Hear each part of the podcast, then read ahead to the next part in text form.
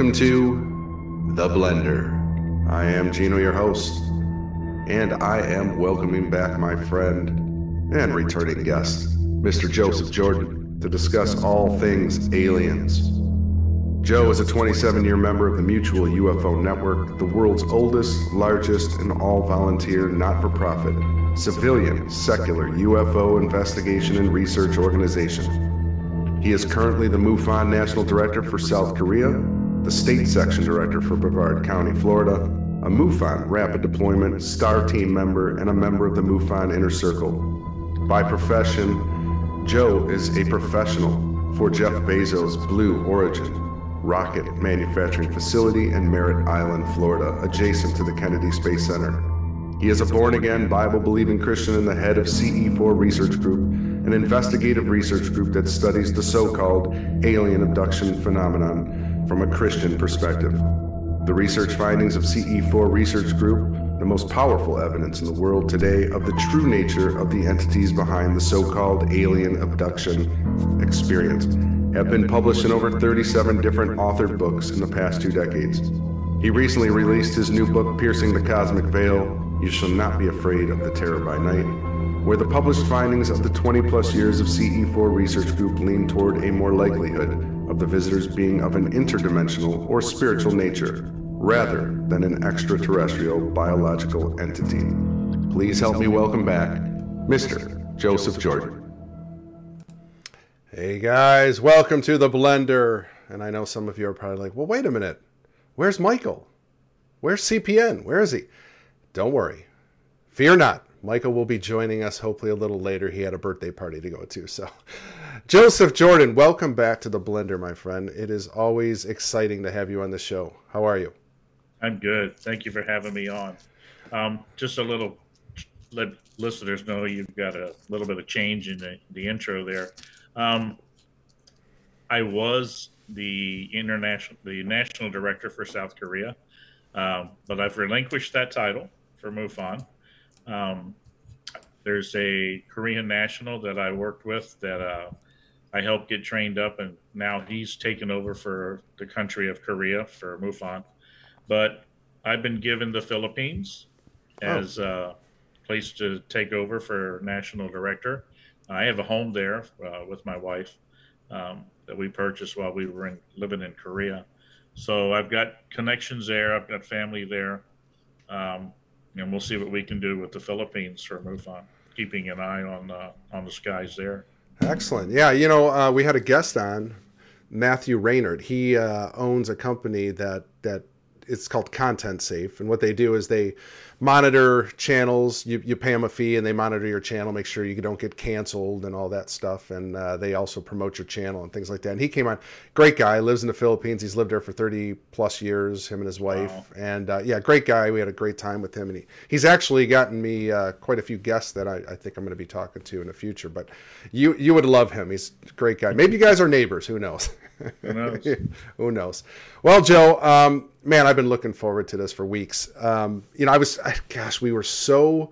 We went a month without doing a show because Michael had all kinds of things going on, and then I got tied up with some of my other stuff, and I, it was just like, man, we got to get Joe back. We got to get Joe back. I love love talking about this, and I it was funny because me and Michael always joke about the racist aliens, and uh, I just think that's the great. I actually made a TikTok video, and it, people really liked that. I thought it was pretty funny.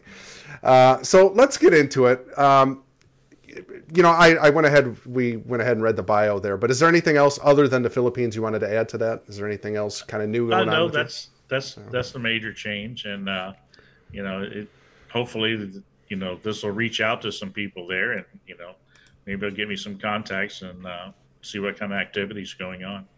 Right.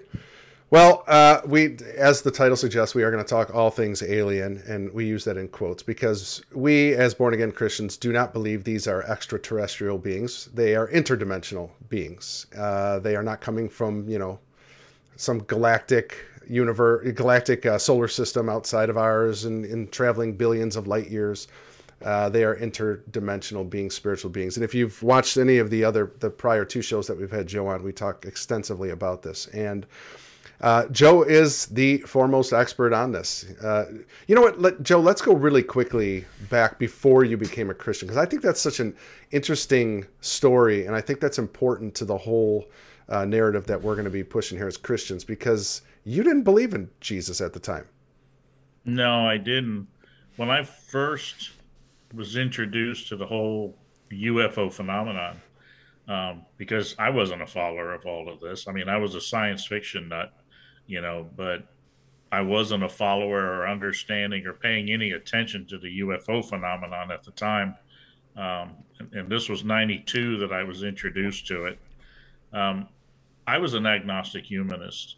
I didn't, I didn't, didn't believe in God. I pretty much was believing everything that, you know, the world was telling us, you know, about how life came about. We evolved and, you know, we're pretty much just animals, just more advanced than the rest of them that have evolved on our planet, which also led me to understand that yes, there was plenty of possibilities for life out there.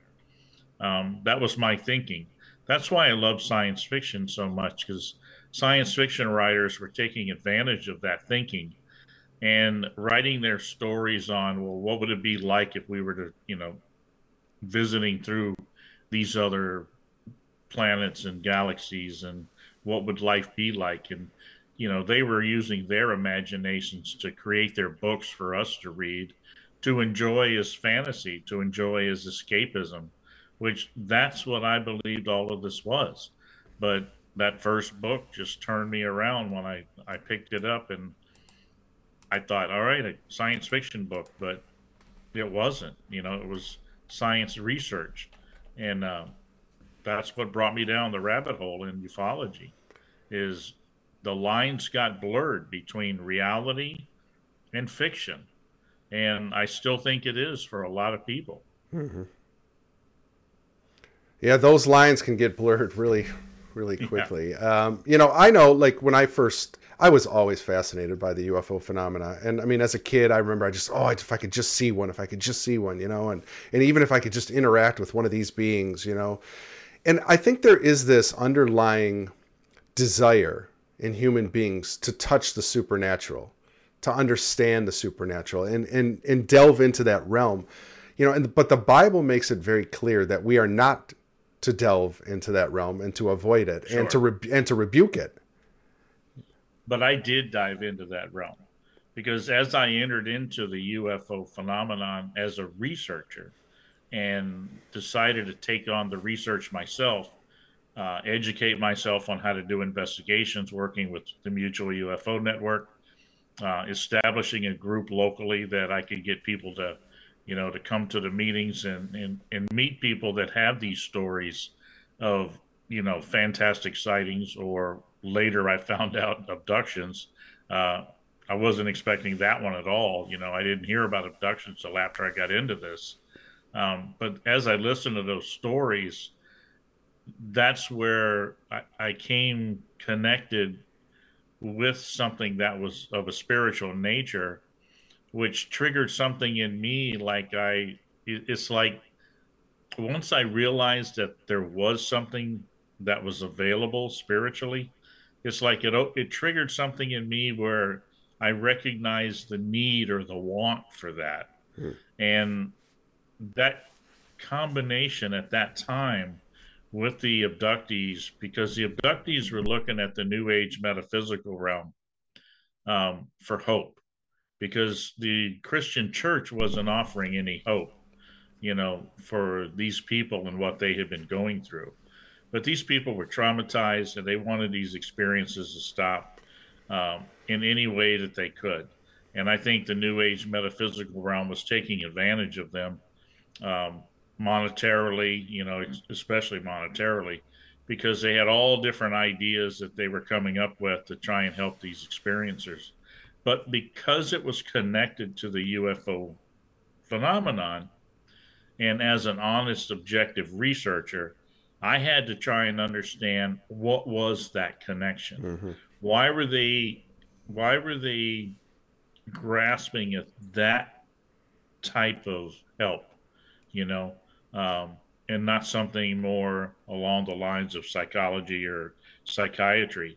You know, I I kind of found out later that you know everybody thought this was um, these people were, you know, well, I guess the best way to say it is nobody really knew how to handle it. You know, uh, they either turned them away or ridiculed them or uh, said, this is not what you think it is and left it at that. You know, at best on the secular side, not the new age side, but the, the secular side, that at the most they could get into a group therapy, which, you know, I don't see much help at all with abductees in the group therapy sessions because all they are is sitting around and you know being miserable together. Well i don't want to do that if i was one of these people you know? I want to get the misery to go away. Um, but that connection with the new age is what brought me into a spirituality. And i spent about four years into that researching it and it made so much sense listening to the people that were pushing it uh, those agendas in there and the teachings in there. Uh, it, they seem to be answering questions that I didn't get from people in the church when I grew up in the church as a as a youth. Um, even to the point to where it made so much sense that I even was out trying to proselytize the New Age to Christians that didn't understand what they believed either, uh, not fully. And it was kind of easy to win them over to the new age thinking, you know, uh, because they weren't grounded in God's word. But after that four year stint, um, you know, the the fun wore off, the education wore off, and uh, I was primed to hear the gospel message um, for the first time in a way that I could receive it. Mm-hmm. And God knew that, and put a person in my life at that time that uh, was able to share it with me. And then I realized that, you know what? That's the protection that I want.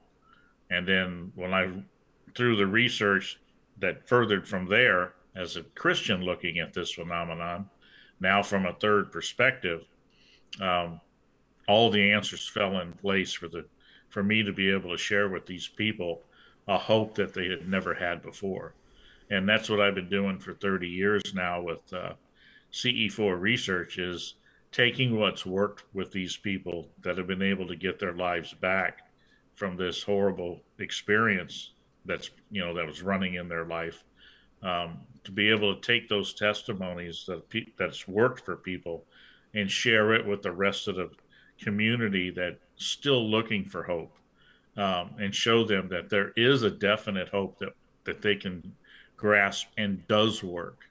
And they can put this phenomenon behind them.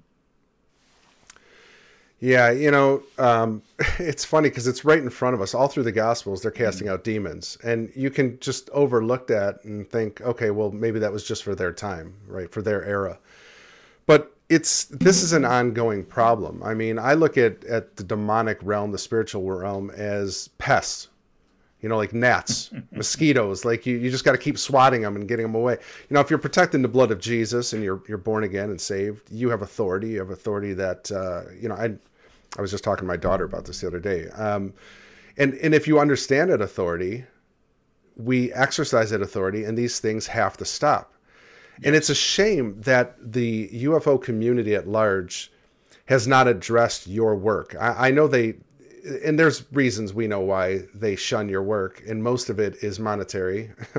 you know, they're look they're, they write books, they put out films, documentaries, um, all these things, and they know that there is a deep fascination with the general public to watch these things, sure. and and and to believe them.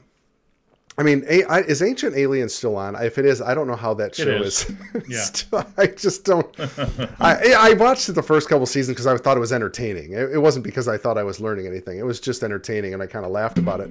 But I, I was shocked how many people actually adopted that as their religion this theory. Um, and you know what? Actually, that's a great segue. I didn't mean to go into it right now, but um, let's let's look at the. I, I pulled this up. Um, this is the ancient astronaut or ancient alien theory. It says uh, it refers to a pseudo scientific hypothesis which holds that intelligent extraterrestrial beings visited Earth and made contact with humans in antiquity and prehistoric times. Proponents suggest that this contact influenced the development of modern cultures, technologies, religions, and human biology. A common position is that deities from most, if not all, religions are extraterrestrial in origin, and that advanced technologies brought to Earth by ancient astronauts were interpreted as evidence of divine status by early humans. Joe, I'm going to go out on a limb, and I'm going to say you probably don't adhere to that theory. it's a half truth, if that, maybe a third truth. Sure. yeah.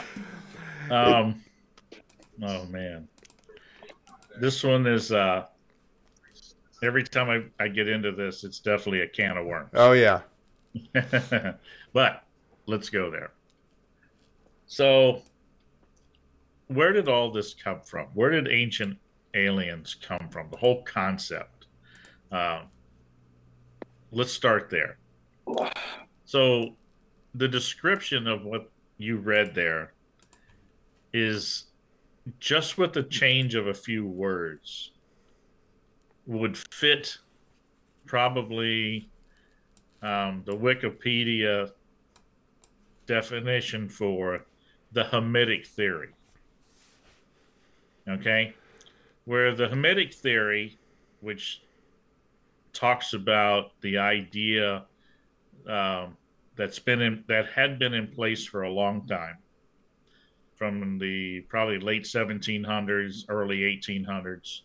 Um, I'm not sure how long it lasted, probably up until you know the the our 60s 1960s or late 50s i guess because times were changing by then but the idea with the hamitic theory if you, people aren't familiar with it you can look it up is the rulers of the world at that time um, if you know your history lessons you know spain ruled the world for a while they were the big explorers and then the English after that, you know, they defeated Spain and they were the ones out doing all the archaeology digs and everything. Well, these English people thought themselves pretty proud people. Um, especially if they were wealthy, they were definitely proud white folks from, you know, from England. Uh, white Anglo-Saxon Protestants, you know.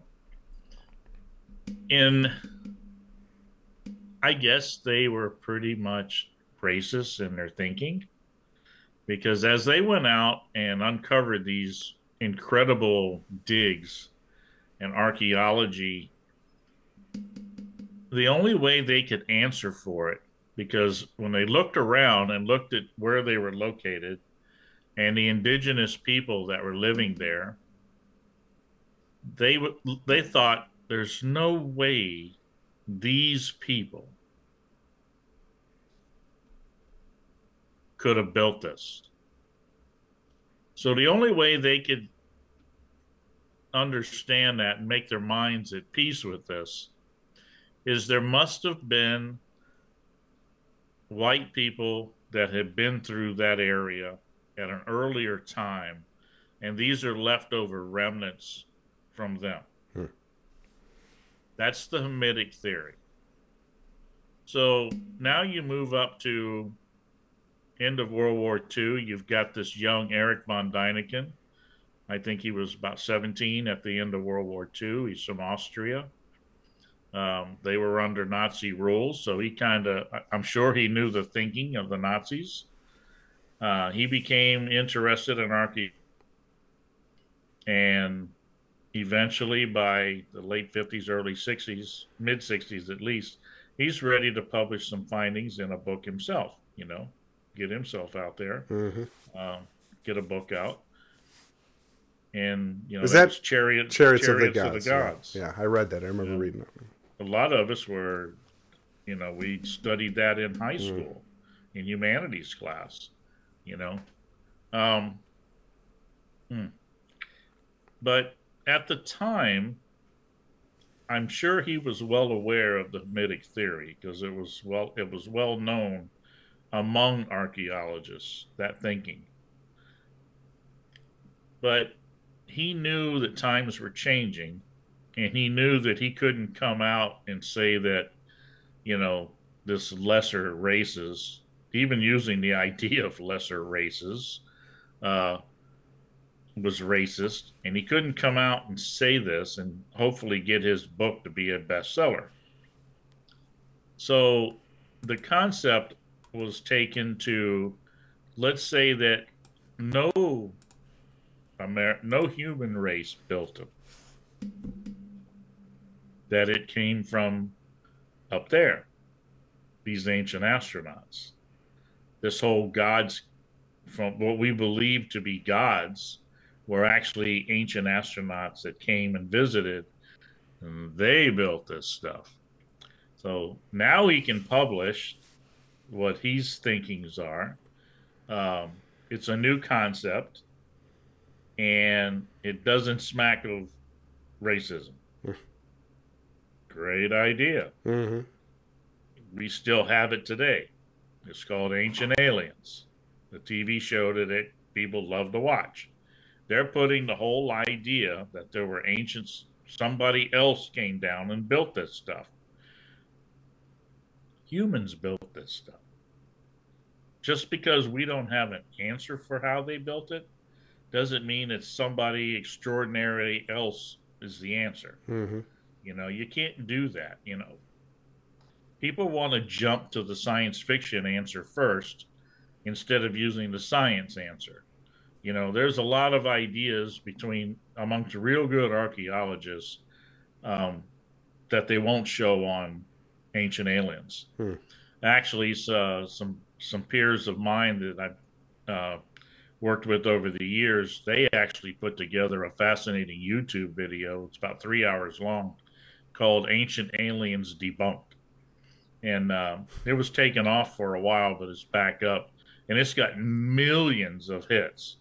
And they'll take you through bit by bit and show you how that the, these guys on that show are, are just doing this um, to make themselves known, to make money, to make you know money for the the the show that's you know mm-hmm. needs to sell products you know, the whole thing is about money. Okay. What's really interesting is to, to step back and look at this and to think that this whole concept is based on racism. The whole hmm. concept of the ancient alien show goes back to we we really still believe the Hamitic theory. We just can't say that anymore. So they, they, they substituted and said aliens did it. that, in turn, with what my research has shown, um, which is, we talked about this before, I call them the red flags of ufology. And if you can show people enough of the red flags, they're going to question what they truly believe or think they believe about this phenomenon. You have to you know but it's the red flags that a lot of people don't want you to bring up mm-hmm. one of the red flags is before i went to korea 11 years ago i took for granted what the researchers were saying when they said this is a worldwide phenomenon. Okay i believe that. We got reports from all over the world. But as i went to other parts of the world and started questioning myself, I realize that this is not a worldwide phenomenon in the sense as we know it here in America. If you look at the MUFON statistics that come in every month for sighting reports, it lists by first by country all the reports that came in, and then by state, and then it gets even more in depth and it runs a query on uh, what these things look like, shapes and sizes and all that, distance and everything else, you know, for us to be able to use in our research. Well, there's only a handful of countries that are actually highly involved in this phenomenon. And it's, you know, I can't, I can say that it's not because they're not reporting it. I can tell you that. it's they're not being seen. Okay, they're not. It's not something that's being ignored. It's just it's not part of that culture. The culture that this is this phenomenon is belongs to is a westernized, modernized, Christianized country culture. So you're talking about the US primary, followed by Europe and Australia. Okay? Those are your probably your bigger hitters. US leading the way. So this is not a worldwide equally spread out event in any way. Hmm. There are countries that have nothing reported from. Even when I was in Korea, there weren't more than 20 reports over 20 years. Okay, when I was there. And I talked to the people, and they just, it wasn't something that they were looking at at all, you know? So my question was, why is it like that? Okay. Why is it that there are no people of color involved in this phenomenon? If you look at the abductions, it's it's it's so minimal. Mm-hmm. You know, you got to question why is that? That's that's a red flag that comes up. It doesn't match everything else that you see in society. It's not e- equally matching the the scale of color to white people in America or in Europe or in any other country. You know, this is everything pointing to something that's dealing with racism. And not just that, but if you look at the entities' descriptions themselves, who's the bad guys in all of this? The Greys or the ugly reptilians? Who's the good guys? The, the ones uh, they call the Nordics. the Nordics, yeah, the tall, blonde hair, white, blue eyes, white. white. yeah. you know, so excuse me if this isn't racist, I don't know what is. So, you know, that's a major red flag to me. Mm-hmm. You know, what did I get into here? Is this some kind of, you know, good old boys club? right. You know, you have to question this, but people aren't questioning it. I don't know, if, you know, if they're afraid to, or they're just so caught up in the, you know, the, excitement about talking about something that to me is sci-fi. Mm-hmm but it's not actually sci-fi either. Um, we know that something is being seen. We've got the results from it, from tracking it, from videoing it, from testimonial experience. I mean, it's not sci-fi; it's real life. It's happening to people in real life, but it it's it's geared toward a certain group, and that has to be questioned. You know, if you're supporting this ancient aliens thing, please reconsider what you're doing. You know, please look at the other things that are out there that uh, have been put in place to show you that, unless you just like the entertainment, which, you know, sorry to say it's halfway decent, you know, uh, if you just take it for entertainment, but look at the other side of the coin. Look at what real archaeologists are saying. You know, not just these guys that are, you know, the the talking heads on the show. You know, keep in mind this is a show. It's it's there for entertainment. It's there to make money. These guys are doing um, alien cons all over the country. I can't tell you how much money that must bring mm-hmm. in. You know, they're doing one out in California right now, uh, where these guys all show up. It, it's a circus. It's a traveling UFO circus. It's the same thing that I've been seeing for 30 years in the UFO realm. You know, um, a bunch of talking head researcher white guys, they get up there and they travel in a circuit from conference to conference to conference, you know. And do you get anything new?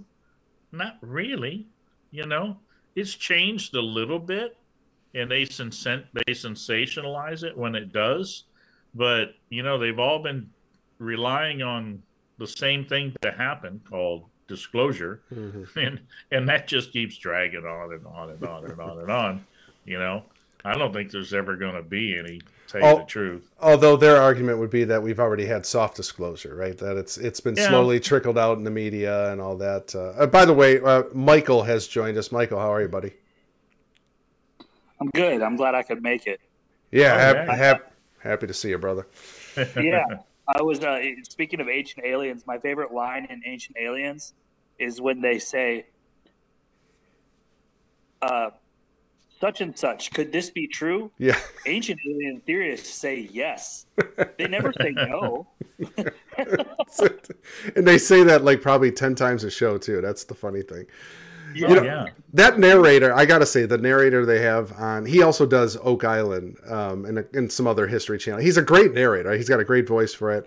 But it is that that's that inflection that you're talking about, where it's like it's all it's highly suggestive that yes, we need to believe this, follow this narrative, right? it's just funny. You know, Joe, the the racist aliens and and racist good old boys club.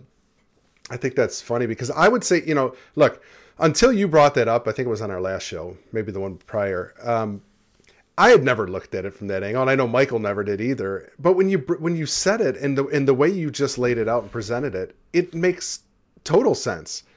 Like and and normally in society, I would say the whole race thing is over. You know, they overdo it, trying to divide us and all this stuff. But this is glaring. I mean, this really is a racist it is. thing. Yeah, and it's not something uh, I saw it right away when I got involved in the UFO phenomenon, because you know they they pushed the Betty and Barney Hill theory um, as the big representative for abductions, and it being a mixed marriage, you know, a black and white couple, and and they use that as a prime example of their you know the whole thing having equality amongst who these these beings choose to take, that's misrepresentation mm-hmm. because as I went to conferences, um, as I got involved in you know other groups, rarely did I see a person of color involved.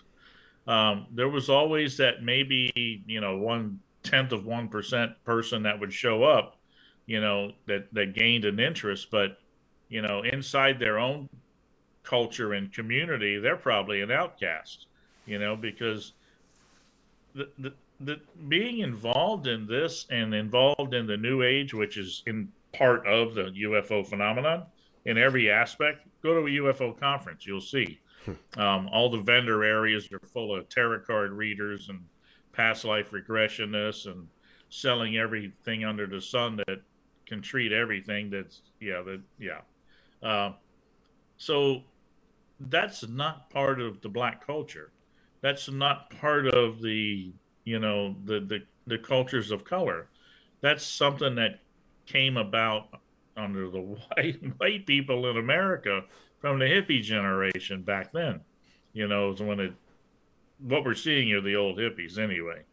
Uh, i know i was there. I was part of all that. Um, so that i had to ask the question you know and and who am i going to ask if the whole thing is is white people in the phenomenon, and I need to find out how come black people aren't involved, who am I going to ask? Mm-hmm. You know, I got to go talk to black people. So, as a researcher, I said, well, if I'm going to get answers, I'm going to have to go do this. So I did. I talked to people that I work with. I talked to people that uh, were, you know, I wanted to get a, uh, a different view from different group of the black community. So I, I had talked to a couple black pastors.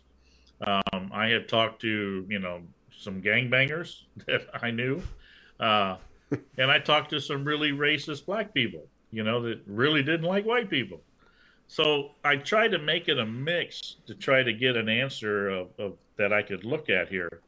And as I asked the question, you know, what do you know about the UFO phenomenon? And if you know anything, what do you think about it? And how come they don't take black people? Oh man, the answers I got were just fantastic. And they knew about it. It's on TV. They they see these things. They see these stories.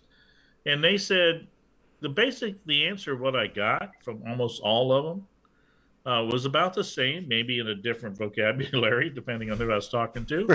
but it was, Do you understand our history? And I said, Yes, I do. I understand that, you know, that um, blacks didn't originate in America. They were captured as slaves in Africa and brought here and used as, you know, in horrible conditions. And it, you know, it took a long time to, to get your freedom to be able to become members of our society. And you've still gone through persecution. Uh, and I think that persecution is still going on. And they said, okay, you know our history. And you're asking me a question about do I want to be involved with more of that from somebody else outside of this planet? Are you crazy? Those are the answers I got. That's why they're not involved in it. They don't want any part of this. They don't want a part of the bad juju that comes with abductions. Heck no, they're already dealing with, you know, stuff from us in society. Why add to this? So that brings up a red flag. Is it that easy not to get abducted? Hmm. Yeah, how are they avoiding it? If this is such a mass uh, epidemic of, of an alien invasion and people being nabbed from their beds at night, how how is it that they're avoiding it? Do they have like mosquito repellent on or something, or you know? they didn't open up to it. Mm-hmm. Those go back to my findings. Everybody fits into one of three categories of why this happened to them. One, you asked for it. Sorry to say I did that. And then two, you're either or you're unknowingly dabbling in things that you're not supposed to, which opens you up to this type of experience from these beings, which we believe as Christians to be demonic spiritual beings. In other words, you've given them free reign to say, hey, what you got? I'm looking at everything crazy. Show me something crazy. Okay? But you you're unknowingly doing that. You didn't speak it out, but because you're dabbling in tarot cards, because you're doing horoscopes, because you're getting past life regression readings, uh, because you're collecting crystals and you're doing meditation and all of that stuff, that's opening the doors. Okay. And you may not have known it was connected to all of this. But these are all the things that God said don't do in His Word. And if you're doing these things, you're allowing this to happen to you. The third one is because your parents allowed it to happen to you because they didn't keep the spiritual covering that they should have had over the family. And because of what they were dabbling in, it fell to you also because there was no spiritual covering from God. And you became susceptible to the enemy's wiles just as much as they were. And sad to say, you know, this is a situation in society, especially in American society. You know, if, if you're a Christian, you, you should know this. And if you're a Christian, God says that the man is the spiritual head of the household. Christ is your spiritual head if you're the father. If you're not keeping that spiritual covering over your family, shame on you. Mm-hmm.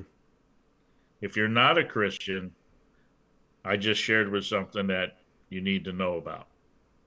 You want protection for your family? It's your responsibility until they're of a, they're of age of consent. Oh, not just consent, but age of discernment. You're the one protecting that house from the enemy. Because keep in mind, the Bible's about two things. I look at the Bible as a book of war, constant war from beginning to end. But God tells us how it's going to end. Okay? He's already seen the beginning and the end. He is the beginning and the end.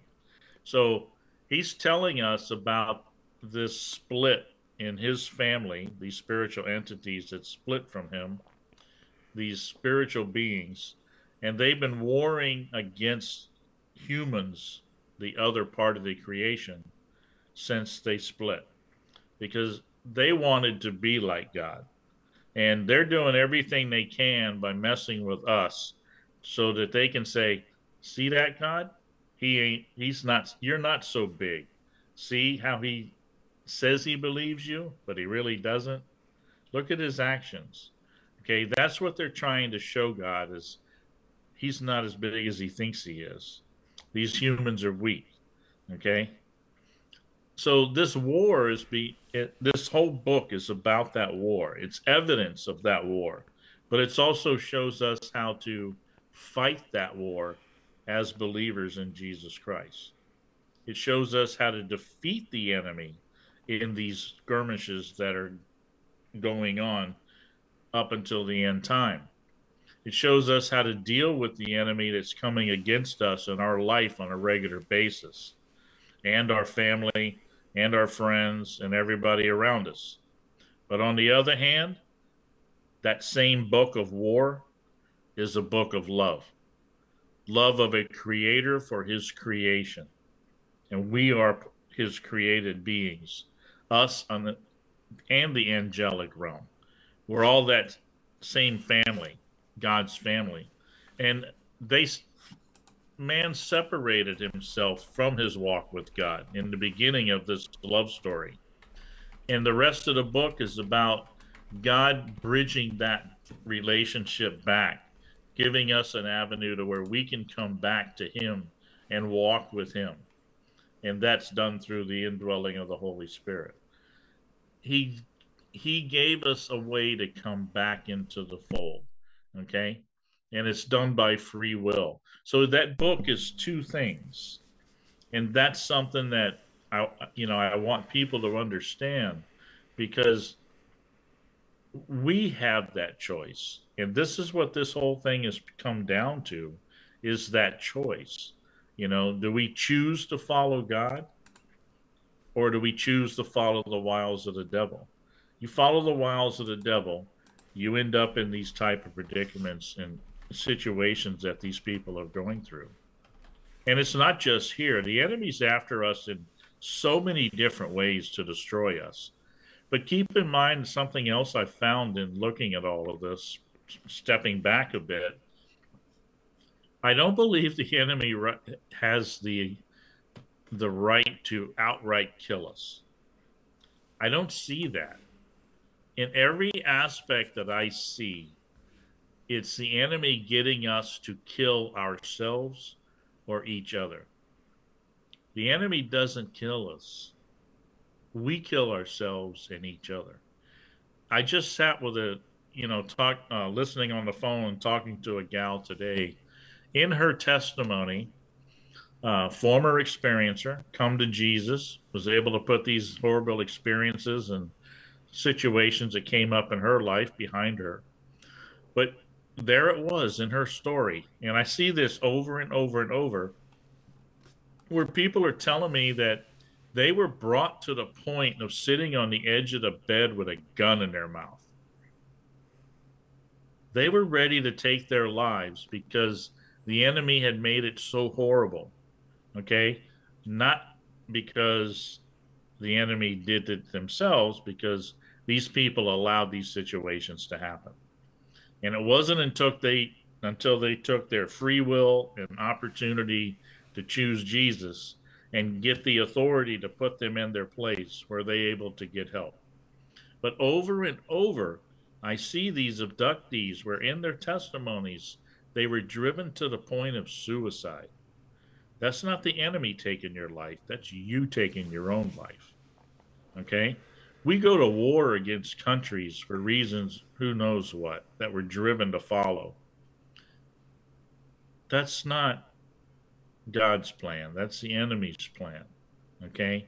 We don't we we're not fighting religious wars for God. We people use that against us as Christians as a fallacy for us being Christians. But keep in mind they're they're taking it out of context they're saying, you know, that look at what the Christians did during the Crusades. They wiped out all the people. Well, keep in mind that they're not the same Christians as you and I. Mm-hmm. Okay? Those were paid Christians by the king. and the the church belonged to the state back then. Okay, and they were going after property and money and everything else from these other areas. That's not the same as Christians today. I don't see Christians out there doing any kind of country takeovers or starting wars or anything like that. Okay, that was the that was the Church of England, the Church of Spain, whatever it was, but they were under the state's rule at the time, you know, and and that's totally different from Christians of today. So when people throw that out there, look what you did during the Crusades. Excuse me, that wasn't me. You need to look at my walk. You need to look at us today. That wasn't us. And you need to put them straight on that because all they're doing is listening to what somebody else told them. And that's what sticks, you know. Same thing in ufology. Most of the stuff that people know about ufology is what somebody else, blah, blah, blah, and they picked up on it. They don't really do the research any more than flipping through a couple pages on YouTube or Facebook. No, spend the 30 years like I did and talk to these people one on one. Go through their lives, go through and understand what makes this whole thing tick and how it works. And you're going to come out of there scratching your your head. I think that's where all my hair went. Um, a lot of head scratching, but uh, you'll come out of there with you know as many red flags as I did, going, none of this makes sense. This is not what they're saying it is. It can't be because none of this jives like that. Like I said, I've seen it from three perspectives. Very rare opportunity. And it wasn't until I was able to lay down scripture to what I was seeing that I was I able to get answers that made sense. Mm-hmm. You know, Joe, you hit on something, a dark fringe point that I don't think many people explore or maybe don't even know about just out of ignorance. But these people do get suicidal mm-hmm. because because th- that's what the demonic presence does. It drives you to insanity. It drives you to a point beyond your uh, your even knowing your own self anymore, being sure of your own thoughts and I've I've known people that have you know been exorcised uh, of these demons and things like that, and they say it's it's confusion. It's just mass confusion and hearing these yes. voices over and over and over again, and saying just do it, just do it. You know that's the way out. And they, it's funny that these you know so-called aliens don't ever preach Jesus, and, and and when they do, he's you know some ascended master or yes he's the Christ, it's the Christ consciousness we all can tap into. You know it's the same old new age rhetoric. Sure. Uh, and that's the part that's so disturbing that ancient aliens will never touch on. You know, or some of these other uh, researchers that they just avoid it like the plague. And I mean, I think that's especially the, the Christian ones. A, a lot of the Christian guys are are talking that it's demonic now or interdimensional and all these things. But I think it needs to be made very clear that this is a dangerous road to go down, entertaining these things. The Bible says, you know, to avoid divination. Like you don't get involved with this stuff, and that's what this mm-hmm. is. This, you know, the same thing with these channelers and all these. It's the same entities. It's the same beings being recycled and you know made into ghosts or you know goblins or whatever. Uh, it's it's the same. The paranormal world. You know, I'll tell you this. It's it's a religion, is what it is. And I just had this conversation with with someone the other day, and I said, you know, I'd rather talk to someone that's an agnostic or an atheist than someone that's religious, um, because at least most of the time, the atheists I've engaged with or agnostics, they're open to listening. They're not, you know, they want to argue and they'll have their points, but a religious person is just set in their ways like it's concrete. Yeah. Yep. And, it, and that's the, yeah, and it's the same thing with this phenomenon. You know what? What people are missing sadly, um, is the one thing that they're looking for most is people that are dabbling in this realm. They're looking for experience, one. They're looking for something that's different. You know, they've got this, it's a seductive realm mm. uh, because of all the different strange things, you know, the, the supernatural it's a very seductive realm. People want to they want to peek in there and take a look at it. You know, it's just be careful what you do. Be careful opening that door. It's very hard to shut. But the sad thing is, the most supernatural thing in the universe is right there for them, and they're missing it. There's nothing more supernatural than God's word. And that's what if we could convince them to to under to, to let us show them that and and how how we see that, I think, you know, you at least get them to at, at least look at it.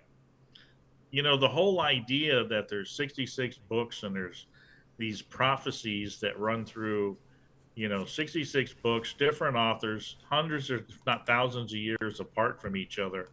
But yet there's prophecies that were given by god to these people to put down. And then here they are much later 100% fulfilled you know? What tarot card reader or fortune teller mm-hmm. even meets the average of what to be expected of chance? Right. more or less be 100% you want uh, why would you settle for second best when you can have the person who makes prophecies and they're 100%? It's fascinating even to go to scripture and I know you guys have experienced this where you've read scripture at that day and time it meant something specific.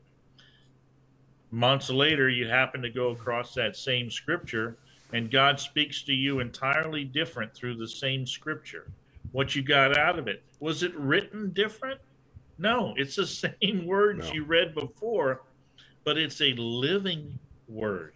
It's a it, it it is hard to even describe the Bible and the supernatural ability of it.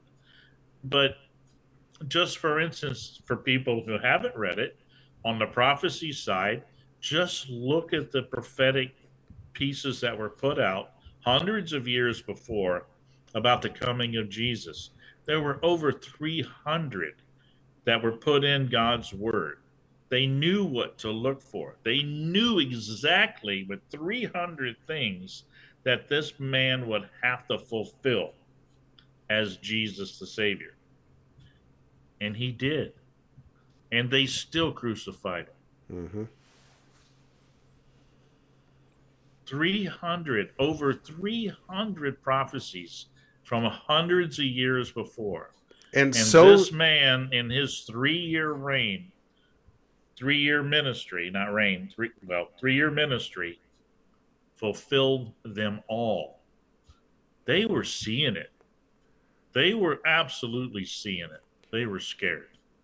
And those prophecies are so specific. I mean, 30 pieces of silver. I think that's in yeah. Zechariah. Like I are you kidding me? I mean, come on. like, ride, how, how could you? He would ride in on an on a donkey. Yeah.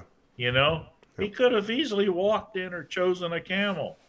You know, but he, right there, everything was specific, even to the point where they didn't break his legs, but they broke the legs of the two uh, other people on the crosses mm-hmm. beside him.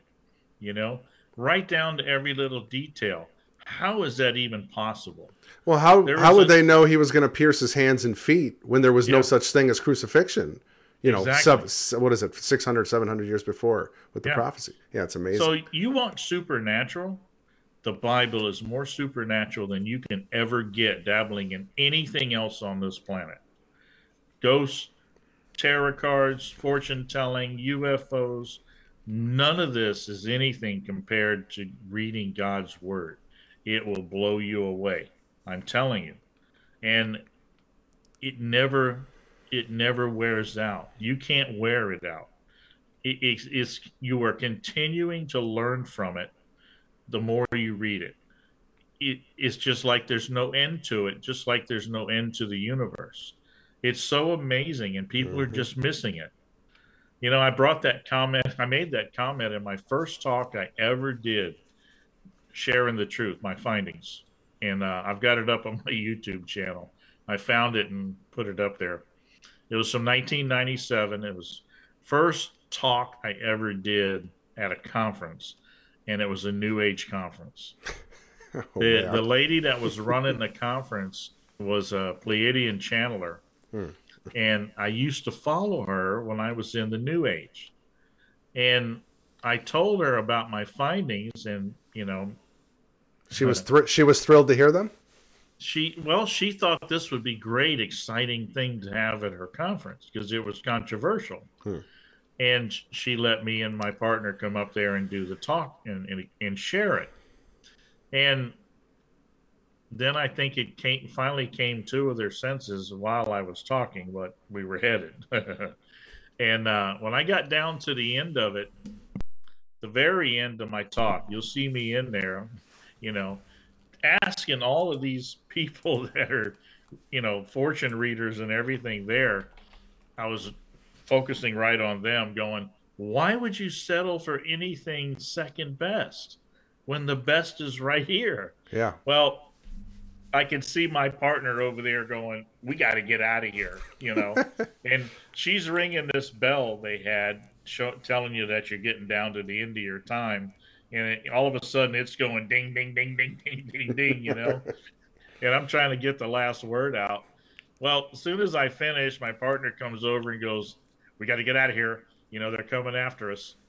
But we got out in the hallway, and for some reason I stopped and instantly the hallway's just full of people. And they're all, tell us more, tell us more, you know? And I was like, wow, you know, we just woke this place up. And because we had an opportunity to share a lot of information with them there in the hallway, you know, that we couldn't share in on Mhm. inside anymore. But Michael- why would you settle for second best? You No, know, why- Ask, why- ask yourself that question. No. Why would you take scraps when you can have steak? Uh, Exactly. Michael, I see the wheels turning there, man. Come on. And and by the way, guys, how come no one told me it was beard night on the blender? I'm the only one here. I feel I'm feeling a little bit naked tonight. So No, I've got a lot of thoughts. Uh, one of the things that you brought up earlier is about the um, the the role of the uh, father, the husband, to be the spiritual leader of the household. And um, some of my earliest memories were very terrifying memories. My dad was in the Rosicrucian Order when I was born. Uh, he had an altar in my room, and um, I remember these entities that were surrounding me in my bed. And and of course, you know, at the time, it was nightmares. My parents explained it as nightmares. But um, I was afraid of the dark, terrified of the dark till probably 12, 13 years old. Now, my daughter, who just turned 12, she wants it to be dark. She sleeps really well in the dark. She's not afraid of the dark. She's not, um, she doesn't deal with nightmares and ter- night terrors uh, like I did. And um, I could see that stark, you know, contrast in her being born into a Christian home and Sure. having Christian parents, and um, and and her having more peace as a child than I did when I was a child. When my dad was dabbling in all kinds of different things in his search, um, and and and and I thank the Lord that my dad did get saved before he died. Uh, but before that, it was Buddhism and it was uh, Rosicrucianism and it was you know all of these different uh, mysticism and, and just the all these things that lead uh, to what you're talking about these inter- these encounters these interactions. And um, by basically by by saying yes you know you you give them permission to invade you as opposed to uh, you know either not caring like you said with like African American people where they're like no I don't want to I don't want to have anything to do with that which it, it results in them not messing with them or uh, or having the, the power uh, through Christ to um, not have to not have to uh, to interact and, and uh, be be uh, subject to these kind of terrifying things. And to think there's a whole group of people out there now who are following a man who's teaching them how to channel these things. Yep. and and and they all think he's a guru telling them the truth. And i go and comment on the videos and i say lol you know the, the guy who teaches people to channel demons is sharing the truth with you. Uh, you guys are wrong you know and Yeah. i'll get a couple of likes on the comment which is good. It's encouraging that there are people out there that know the truth. Um, but uh, like you were saying earlier it's it's a it's they're searching for something and it, and it seems to be in all the wrong areas when we have the word of god available to us the beginning and the end of it we have the whole thing how many generations didn't have that? How many generations held on to one parchment? Uh, thinking Yeah. about the Ethiopian eunuch, all he had was Isaiah 53, and he got saved. That's all he had, though. He Good didn't point. have the full counsel that we have, and we were so fortunate to have that. Yeah, I mean, you know, to whom much is given, much will be required. I mean, I we have a lot. We have a lot. We have a lot of uh, you know, the internet alone has just opened up this whole if you really want to know the truth in this movement, this alien thing, it's very it's it's very easy to find. But I like I said before, it's a religion, so it's a, it's a cult. You have to break them spiritually of this, you know, and, and you got to give them the truth and just keep hitting them with it one after you know one thing after another. Otherwise, I just And- don't think they wake up from it. And and They that's want more.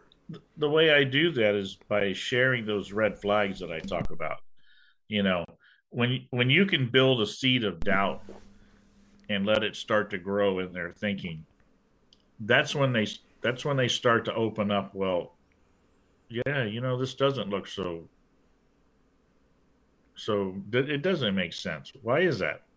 As soon as you get them to that point, you have an opportunity to share something else. But you've got to break down the stronghold that they're under, that belief system that they're under. You've got to show them the fallacies in it. It, it and this is for Christians coming out there uh, that are listening to this. If you're trying to reach people in this realm, it's not just that you're coming at them as a Bible thumper talking God's word. You've got to break down what they're they're bound by first. You've got to show the fallacies in what they have chosen to be part of. Okay? And it, it's not just using God's word, it's using logic, just simple logic for most of it to get them to step back and go, Yeah, I didn't see that before. Most of the time, they've never looked. Okay? They're looking at the sensational part of what they believe in. They haven't gone and in depth looked at the history of it, where it came from. Look at the people that dealing with these cults, you know, that we've seen around for some time. You know, look at the Raelians. You know, they've been around for 40 years, you know, 50 years. But are people really that are following them, are they really looking at the history of them and look at what's happened with them and what they've actually been part of? You know, this is where I think the the problem lies with most people is they get attracted to something. It looks great. It feels great. It, it, I'm I'm glad to be part of this, but they really haven't researched to see what it's in depth, what founded it, what it's about, and what it's based on. You know, people say, "Yeah, I love that Ancient Alien show." Yeah, but did you know where it comes from? You know, and how does that make you feel now? You know, so these are things that I try to do is is bring those red flags, collect as many as I can, so that you stop. It gets them to stop just for that moment, and go, yeah, that doesn't make sense. No two aliens are ever recorded looking alike, ever. Hmm. Come on, how's that possible? Mhm. No two craft are ever the same. That doesn't make sense. Wow, is that that's comprehensible? is that like comprehensive? That across all research? Is this in your own research that you've discovered, that? No, it's all the research. Wow, that's okay. I've never heard that one before. That's, that's Nothing incredible. is I. They're never identical. Hmm. How can there be that many? You know, they talk about maybe there's 24 races of, you know, extraterrestrial beings, 24 different races, but yet, even the descriptions of just the Greys, they don't look alike. You don't see two descriptions identical. Hmm. Similar, yes, but not identical. Does any because- of them does any of them look like this, Joe? I maybe similar, you know. That's a good one. yeah. But You know- some of them are, mo- you know, you get the ones that are they're totally smooth skin. Why the difference? Uh-huh. You know, because your mind has aided in the creation of what you're seeing, along with what they're giving you. Okay, because it really wasn't a visitation. The only part of the visitation is it appeared the storyline is of a visitation, but like we talked about with the abduction experience, it's a spiritual, it's a given spiritual vision that's implanted in our mind that they have the ability to do. And then your mind is your mind is filling in and trying to fill in the rest of the missing pieces. And that's where it all becomes, you know, jumbled up. But they're only giving you enough sensational memory to for you to go, whoa, you know, what was that? They don't need to fill in the rest of the blanks. Mm-hmm. You're gonna you're gonna fall for it. They're giving you just enough to believe.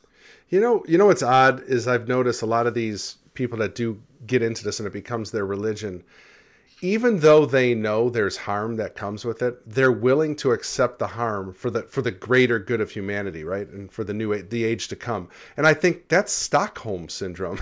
that's the it same. Is. It's it's a I, that makes no sense. Why in the world would you want to follow a hmm. religion that causes harm to others and maybe even yourself for the greater good?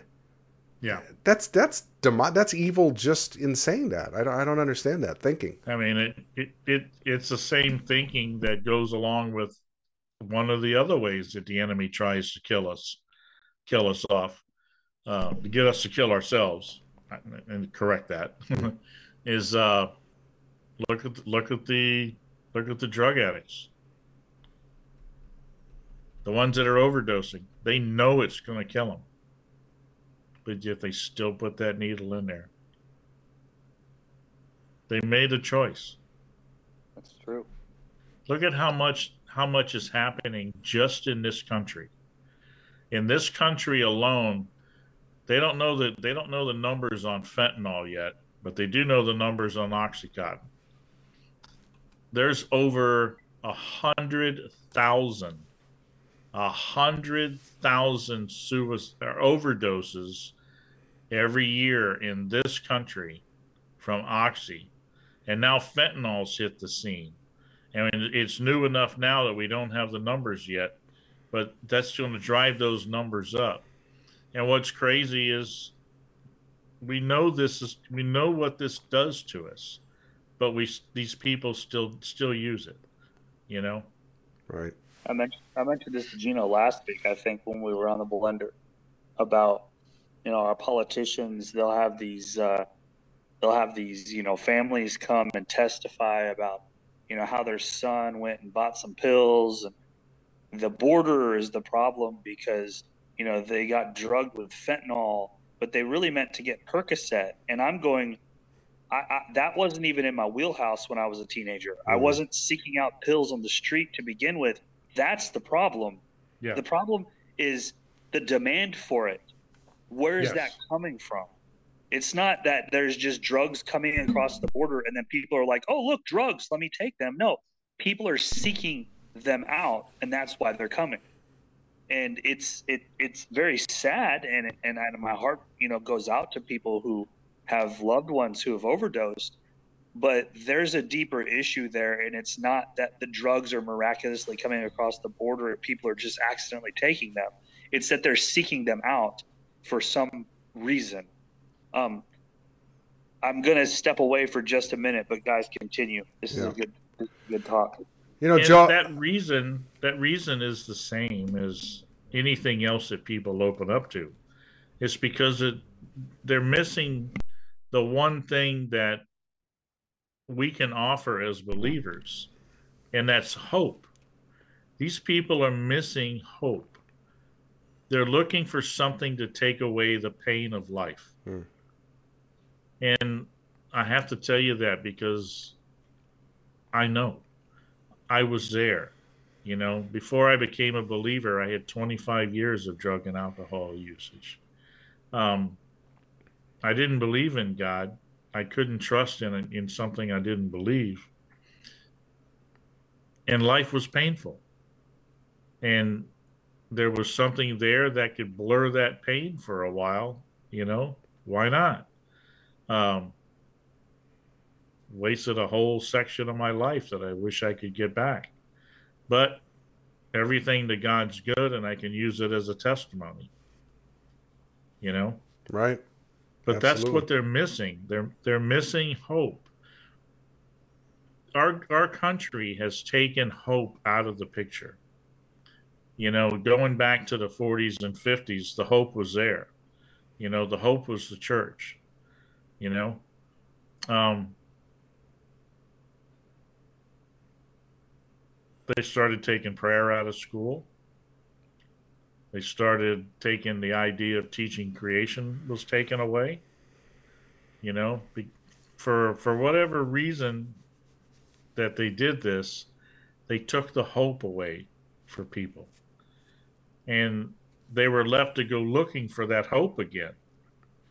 And they were sold, we were sold in this country a lie of hope. Back in the mid 60s, it came on board. And that lie of hope, which so many of us fell for, and I think it's still there today, that same lie, is the whole peace and love and tranquility mm-hmm.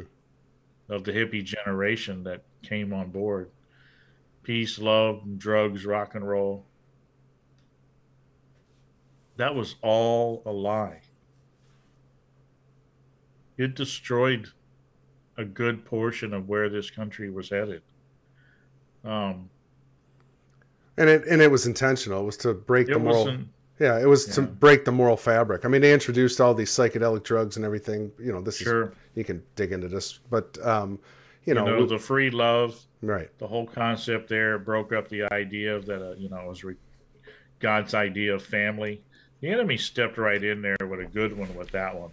I mean, it looked so good. I was part of that, you know, mm-hmm. uh, back then, and I thought this is great. But now that I look back on it, I'm going, what genius!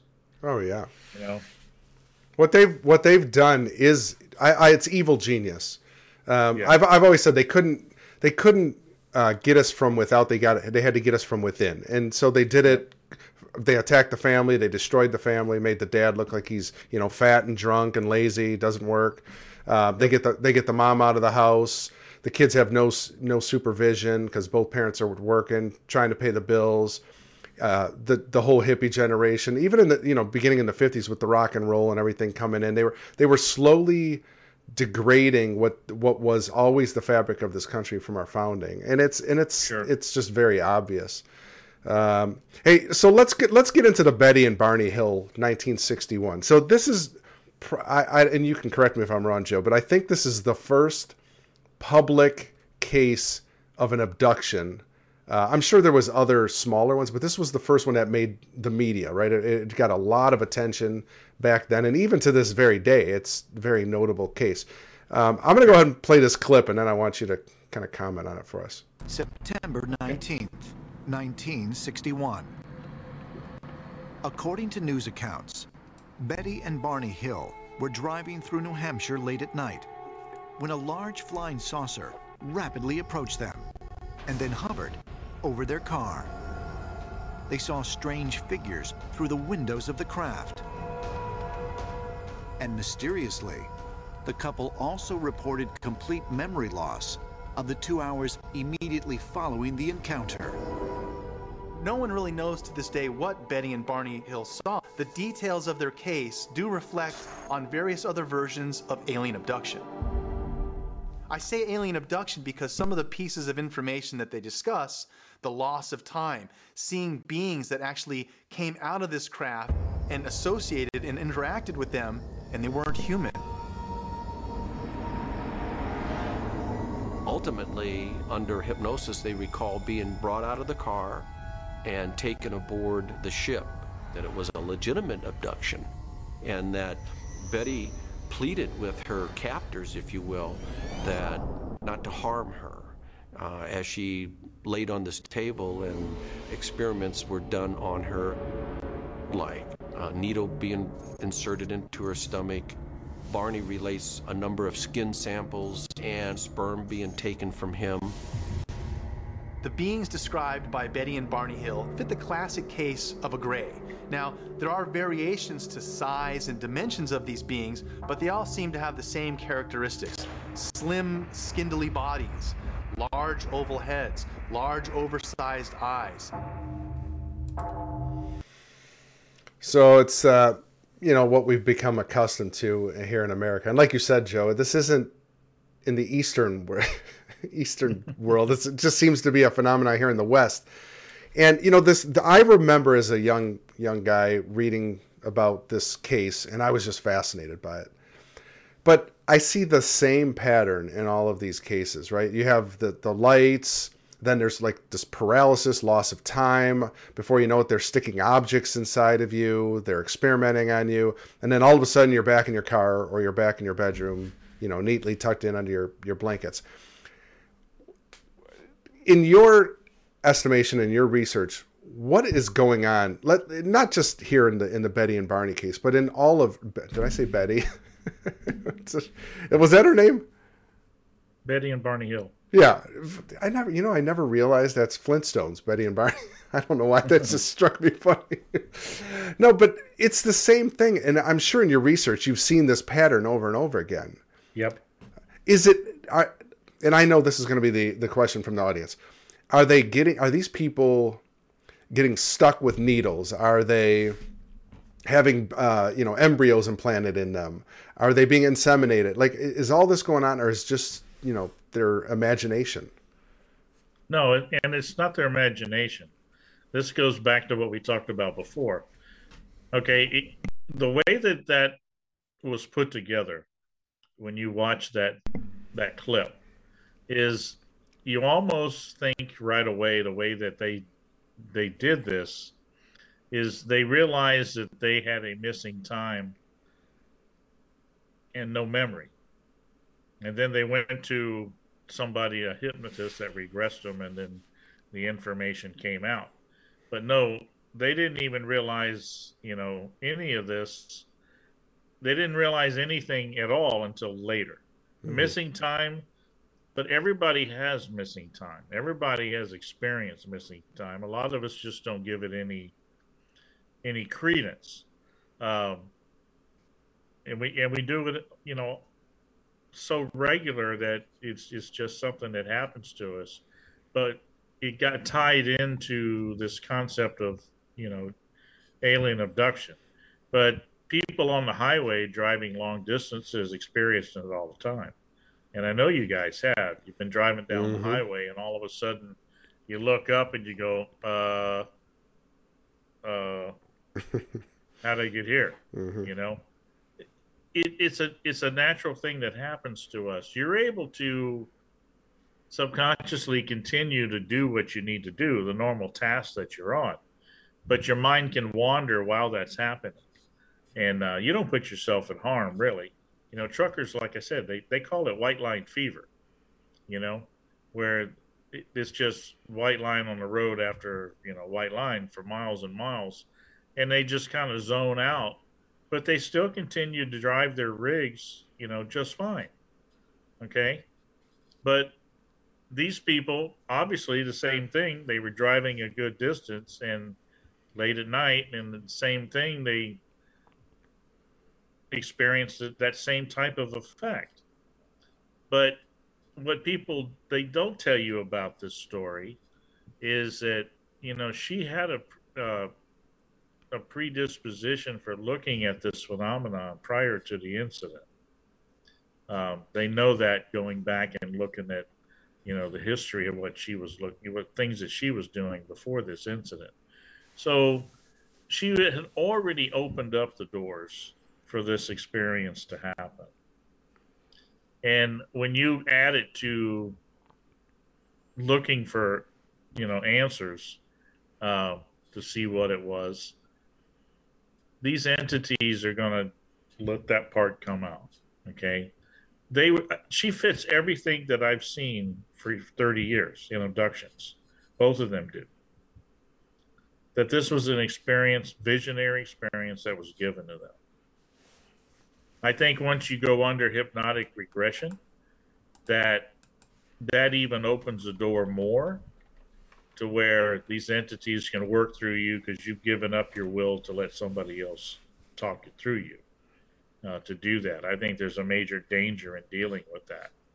That's why I don't use it. I just ask the right questions and ask more questions. You know, if I keep digging and keep digging and keep digging and digging with the questions, you're going to give me an answer. I'm going to force you to think hard enough to where you, you bring that answer up to, and it's going to be a truth answer because it's all there already if it's a real event. The problem with the stuff that was missing um, is because it was never put there in their minds. We talked we talked about that. You know, it's they've been given a sensational experience in their minds, but they don't need to have all the details to believe it. Hmm. It's the sensational aspect of it that grabs their attention. Yeah, that makes there, sense. The, the part of that video that stuck out to me is the uh, Barney knew that they were taking sperm. Well, how? Could they have been taking urine? Could they have been taking some other kind of sample? How would you know specifically that specific of a detail about what they're doing to you, especially if you're laid out on a table, you're paralyzed? Like, I don't, it, it doesn't make a lot of sense to me how that would be the specific thing you know that they're doing. Um, mm-hmm. You know, I, I've, I've been sedated for procedures before, and I, I couldn't tell you what was going on during those procedures. you know, I know what I know what the procedure was going into it, but unless somebody's going to tell you, unless they say, okay, this is what we're going to do, we're going to take this sperm from you. Yes. How would how would somebody have that kind of a detail uh, from an experience like that? It doesn't make a lot of sense to me. No. Another red flag. You yeah. Oh yeah. Hang on to those. You know. Yeah. These are the things that people don't think about. They just want to think about the sensational short clip that they just watched. You know, there's there's researchers that have dug into the whole um, that whole couple's history of this this experience, and there's a whole lot of holes in there, uh, big time. Um, Kathleen Marden, the niece of Betty and Barney Hill, that's been active in the UFO realm for you know many many decades. Um, she just backed out recently from um, from MUFON. They're uh, being part of the uh, experiencers, you know, research part that they have, and uh, she she's pretty much stated that she doesn't care to look at this scientifically anymore. um, she's pretty much gone to the new age side with her thinking hmm. from all of this. And I think that's been the agenda all along, you know, with her. Um, yeah, I've seen it. I've seen it grow more and more and more. That reminds I've me. Her, I've talked to her many times over the years. I tried to share what I had found. I tried to be part of the MUFON team. You know, I mean, if they're trying to help people, if they're trying to research this and help people, um, which they they're not helping people. You know, they're not stopping it. I've got hundreds of cases that show that it can be stopped, but they don't want me to be part of it, and most of that was her call. You know, um, something's up there. You know. You know, Joe, it reminds me of, uh, I don't know if you know who Frank Turek is from Cross Examine. uh, he's got a great ministry, apologetics ministry. And he always talks about, he goes to a lot of college campuses and he'll talk to these kids that claim to be atheist or agnostic. And he'll say, if, if you could prove that Christianity was true, would you follow it? And you'd be surprised that more than half of them say no, they wouldn't follow the truth. Mm-hmm. And that seems to be like what the, the lady you were just mentioning, uh, Betty's niece. Sure a very similar thing. She's she she knows the truth. She realizes over the the last you know four decades, oh boy, this is leading me to truth, but I don't want to go there. So I'm just going to go this other route and still get my religion, get my fix, so to speak. And it's going sure. to be New Age instead of Christianity. That was the same thing I was doing. I felt that I was accomplishing what was needed to have spirituality. But I will tell you that people involved in you know that realm of spirituality it's a spirituality without accountability you know it's a free for all You know, it's all about experiences, and it, you know, and, and so many are wrapped up in. Sure, they're doing their meditation and they're they're doing their, you know, CE five experience, but they're also still dropping acid and, you know, ayahuasca and everything else on top of it. You know, so it's it's just an excuse to be able to do what you want to do. You know, because why? Because oh, I'm God. That's what Shirley MacLaine says, right? You know, but no, we're not God. And uh, if you were, I wouldn't follow you because uh, I want something bigger than that. You know. I, will follow the guy that pulled himself out of the grave three days later. That that's who's exactly, going to be my exactly. guy. Uh, Michelle in the chat actually brought up a point. She said, "Is there any thought about people who are not receptive or suggestive to hypnosis?" I'm not exactly sure what she meant, but I think where she's going is what if someone like I know I've been they've tried to put me under hypnosis a long time ago when I was young and I never it just didn't work for me. And I know some people are very suggestive to it. So would that be something that these entities would use to their advantage under like I guess it kind of goes along this line. When you were talking about um, earlier that you know they, they do certain things to certain people, it seems to me the Bible says there's familiar spirits so they know our weaknesses. They know yes. our pro- they know our proclivities. So yes, it to me it seems very logical that they know we do have these lapses in time where we just forget things, or like you said, we're driving for five minutes and we're like, oh my gosh, how did I get here? And I'm still safe. I'm still alive. They sure. understand that probably better than us, sure. and they use that to their advantage. Yes. To to you know form these false uh, dreams, like a dream state in people. I mean, that just seems logical to me that the demons would do that. And I think that's kind of what, what Michelle's saying also. Like, you know, what about those people that aren't suggestive to that, though? How are they getting them to be paralyzed or get them, you know, subconsciously thinking differently than they might normally? Well, again, it, it's back to what are you looking for? Be careful what you're looking for. You know, um, like I said, back to number one, people were actually asking for this but it's those people that were unknowingly dabbling in areas that they shouldn't have. Um, they may not have been susceptible to anything at all. You know, like they probably were. They could even be lousy uh, examples of somebody that would go on, as you know, under hypnosis. But the thing is, they had opened the door. You know, when you go to court and you're being charged with a ticket and you've never heard of this law, if you go in there and you go, well, excuse me, but nobody told me that this law even existed that you're charging me with, you know what the judge says? Ignorance of the law is no excuse. Pay the fine. I know I was there. I tried that one. yeah, the the whole ignorance thing just doesn't work with spiritual principles, no. or like you know, I would love to, you know, I would love to plead ignorance on gravity, but guess what's going to happen every time? You know, it's like yep. you can't. I don't know. It, it, there's some things that are just too logical that I think people pass over and brush off because they just have a certain set of beliefs that they want to stick to and they don't want accountability. That's what it usually that's what it boils down to is they don't want to be accountable. Yes. And and yeah. and you know that accountability thing they don't quite understand what that means. Um, that's that's where the misunderstanding comes in that keeps them from looking at jesus and looking at god's word. Somebody i guarantee i guarantee that somebody has told them you have to stop this and this and this and this if you're going to be a christian did you remember Jesus telling any of the people that he was hanging with any of that? Hmm. I don't see it. Because he didn't. He was hanging with the worst of the worst. Okay? And this was put into perspective by the pastor that baptized me. There were five of us today that I went for baptism after I made a profession of faith.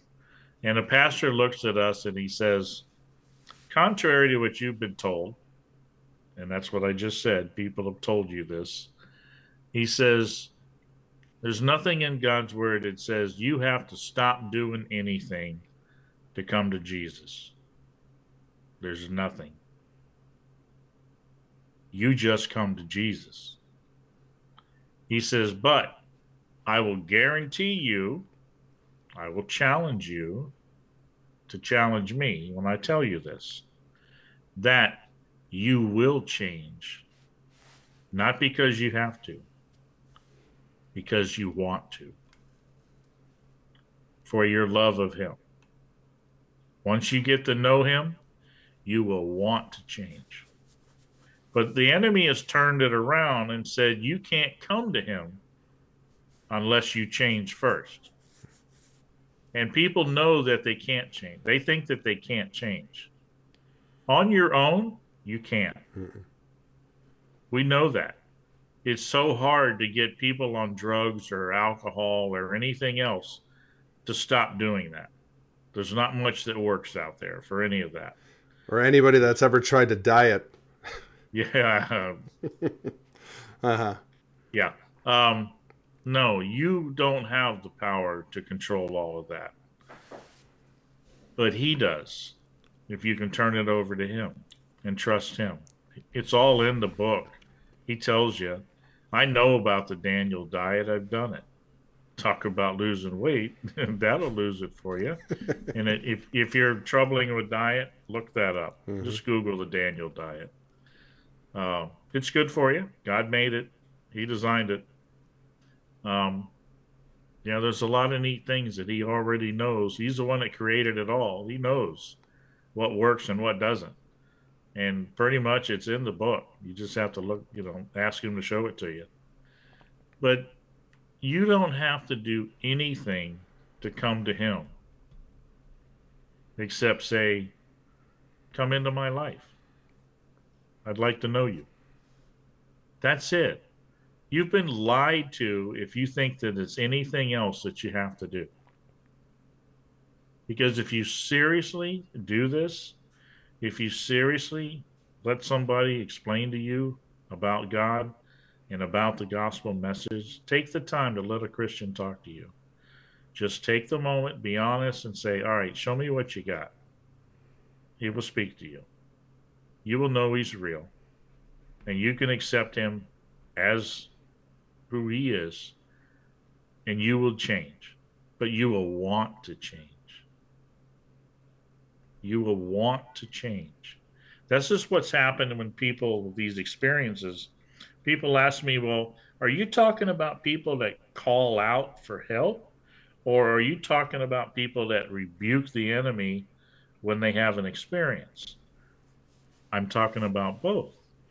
That Jesus' name works for both. Because in Scripture, even a non believer can call out. He says, You call on my name, I will be there.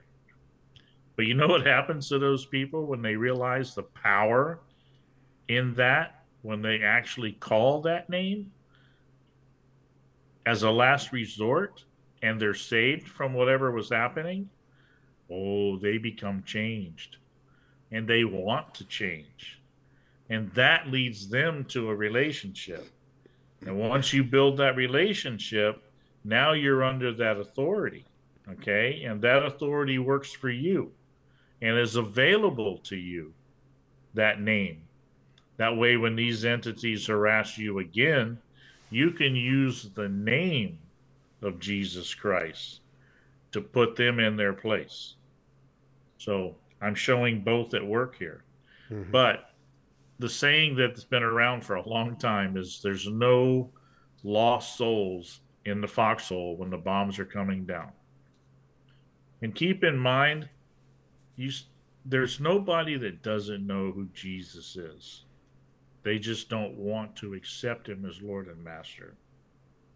They all everybody in society now, especially our society, knows who he is. You just don't want to accept him as that's who you follow.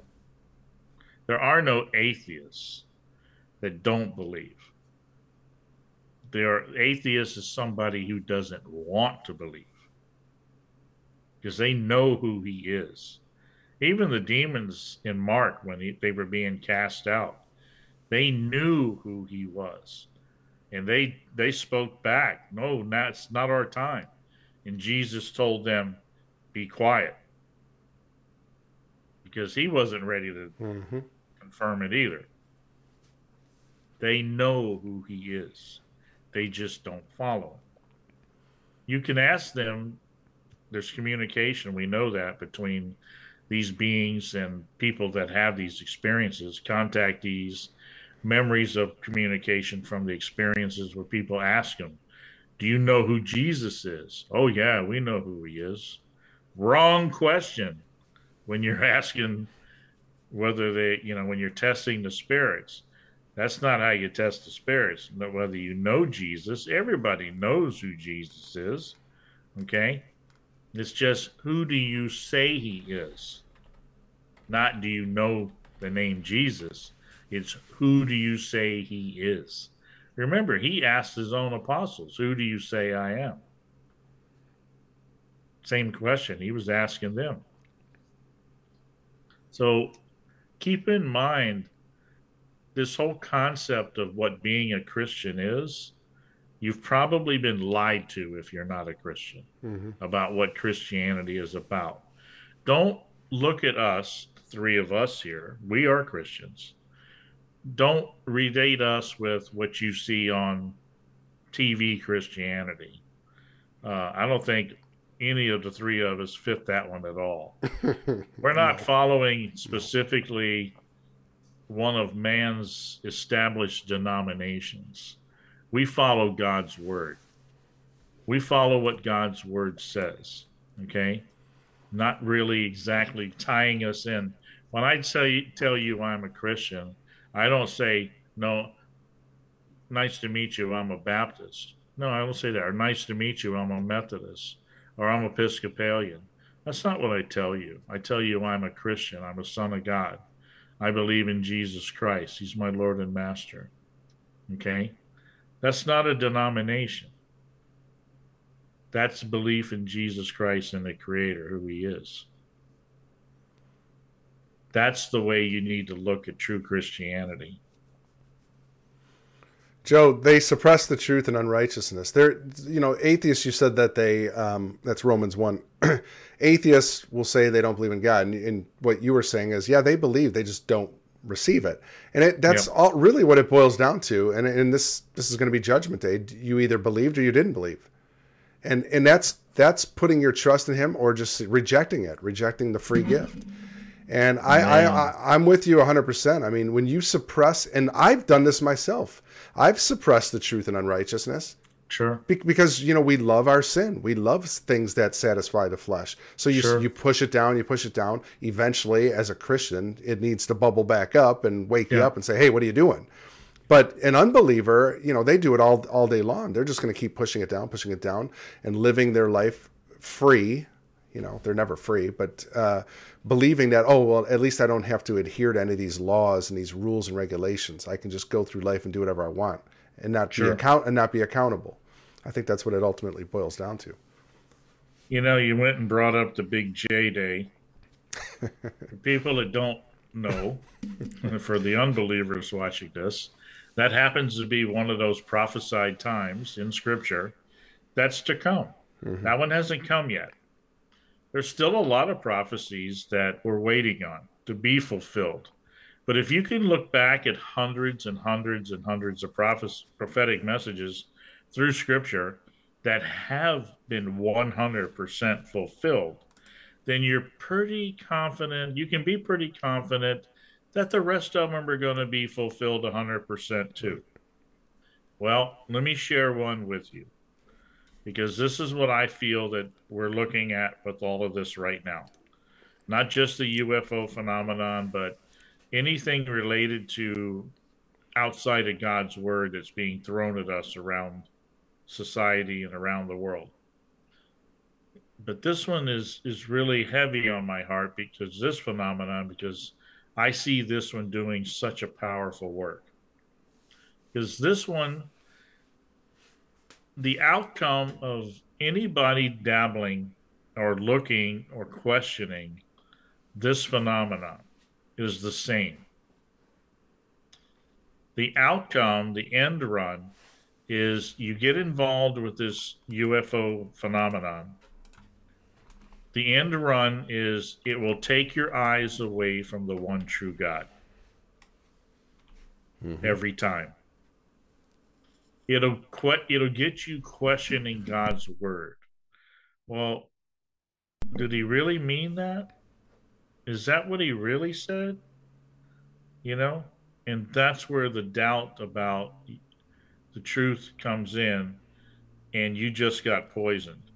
Okay? And you need a cure for that or you're going to go right down the rabbit hole like the rest like I did especially. And, you know, luckily he was there when I needed him to come back up. But he's there. That's the hope we're offering here. He's there. The thing is, this whole thing smacks of a certain book and chapter that's prophetic. And it's in the New Testament. You can go there and look. It's called Second Thessalonians. Mm-hmm. It's got chapters. Go to chapter two. Two. Yeah. Read chapter two because in there it talks about a time in the future, because it was written 2,000 years ago, that God is going to send a strong delusion. And this delusion, there's other scriptures that relate to this coming delusion at this particular time in man humanity's history. And this delusion will be so powerful that if it were possible, it would deceive the very elect. And the reference to the very elect or God's really devout believers. Well, this phenomenon meets all of that. Okay? We look at this and we talk about the demonic realm perpetrating this delusion and how we can not be part of it or come out of being part of it, you know. But the thing is, we talk about the technology that appears to be involved in it. We talk about the capabilities of the beings. But when you really get down to it, the most important part I believe that needs to be looked at is who's behind it. Who's the who's the puppet master of this whole thing? Most people would say Satan is, you know, the demonic realm is. But this scripture, I look at it and it it tells me that that's not true. I believe that he's allowing them to perpetrate this delusion. Mm-hmm. But this delusion was sent by God himself. So you're now thinking as a non-Christian, why do I want to be a Christian and you got a God that does something like that? Because this is your last chance. That's what this delusion is for to separate those that will not come to him and those that truly come to him, want to come to him. Because he's given us everything. He tells us in scripture, he's given us everything to know him. And he honestly has. Most of us, we say we're not believers. That's not true. We're deniers. That's what it is. We know, we just deny. Okay? Atheists will tell you they don't know. No, they're deniers. They choose not to believe. All right, he's giving you free choice. You want to believe in something else? I'll give you something. It's going to be so powerful, you're going to play utterly hell trying to decide right from wrong with it if you open that door. This is what this phenomenon does it puts you in that position. There's a lot of people that are going to fall for this phenomenon. This phenomenon is intertwined with the New Age spirituality movement. It's aligning itself with other religions around the world that are not of the one true God. It's all coming together to build a one world false religion. Mm-hmm. And you will be part of that because you chose to come in through this avenue. Other people chose to come in through other avenues. They're either already part of those other false religions, or they've opened themselves up to ghosts and fortune telling and other things, which are all leading to the same intertwined place. Okay? This deception is huge. This delusion is complicated. It needs to be so we can't figure it out. It needs to be so that the only way out is to look to God and go, What is this? Show me the truth. He will show you.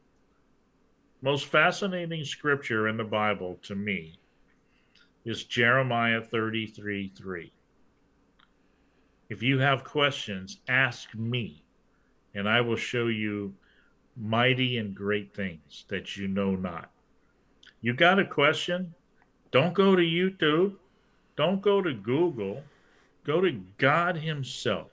He will show you more than you could ever ask for. Why? He's the most supernatural thing in the universe. He's the creator of all things in the universe. He built it, He designed it, He made it happen. He knows answers to every question. Don't try for second best. I'll tell you again 30 years later. Why would you settle for second best when you can ask the number one man himself? That's right. You want supernatural? I challenge you. Try God. That's more supernatural than you could ever get in your lifetime. You will be blown away. Absolutely. Amen to that. Um, guys, let me pay some bills here. Uh, we got a couple ads to run, and then we'll be right back. Lindell, and in light of the recent events, your continued support means everything to myself and my employees. To thank you, we're having the biggest sale ever on all my pillow bedding. Get my pillow bed sheets for as low as $29.98. A set of pillowcases for only $9.98. In this economy, instead of buying a new bed, rejuvenate your bed with a My Pillow mattress topper for as low as $99.99. We also have blankets in a variety of sizes, colors, and styles, like plush, waffle, or gossamer, for as low as $29.98. We even have pet blankets from small size to the ones for your car. Get huge discounts on duvets, quilts, down comforters, and so much more. So go to mypillow.com or call that number on your screen. Use your promo code and you'll get huge discounts on all my pillow bedding, including my pillow bed sheets for as low as $29.98. Get all your shopping in while quantities last. Please order now. It's a general uh, immune health preventive strategy. So you need vitamin D, then you need zinc, which is the bullet, and then to form a functioning gun, you need vitamin C and quercetin. Patients were having trouble sourcing it because there was four different ingredients that were not always available in the same place. They had trouble finding the right doses. It was a puzzle that was a little too complex for people to put together. So I was asked to produce something that has everything in one package. So with the help of my colleagues, we were able to produce a compound called Z-Stack, which basically has vitamin C, vitamin D, and most importantly, it has quercetin and zinc. And all I'm allowed to say is that it's an immune booster and nutritional supplement, which it is.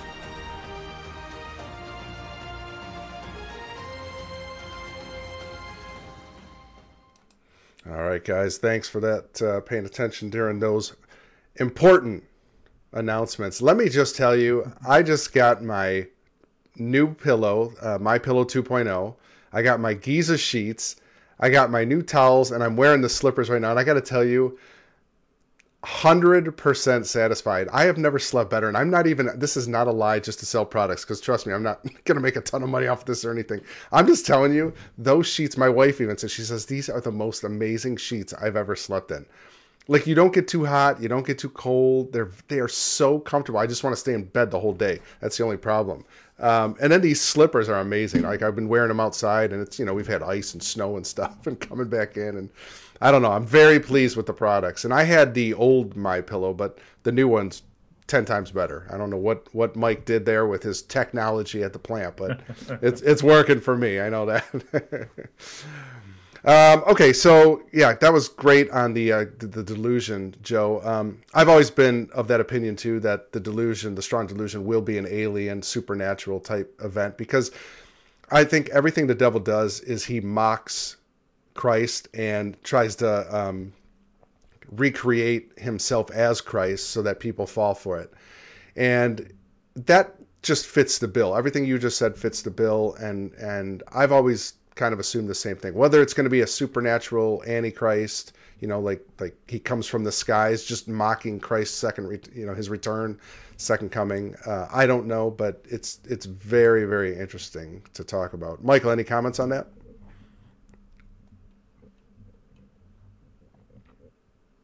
Can you hear me, Mike? Yeah, I can. Okay. Sorry, I keep Yep. I keep muting mine Oh. because I'm on my phone and I don't want y'all's. It's coming through my speaker on my phone, so I don't want it to feed back to Gotcha. you all. Uh, and with all of that, I lost my train of thought. But uh, Mike's out of his element. He's not at his home. He's not in his office. Doesn't have his computer. So yeah. yeah, I'm looking at this little phone screen. Um, but I did. There was something that had been on my mind. Um, remember, Gino, I talked to you about that show a couple of weeks ago. My father-in-law worked with that guy. Yeah. Uh, uh, Joe, do you, are you familiar with a, a gentleman named um, Duane Ollinger? He's the owner. He's the owner of Blind Frog Ranch in Utah.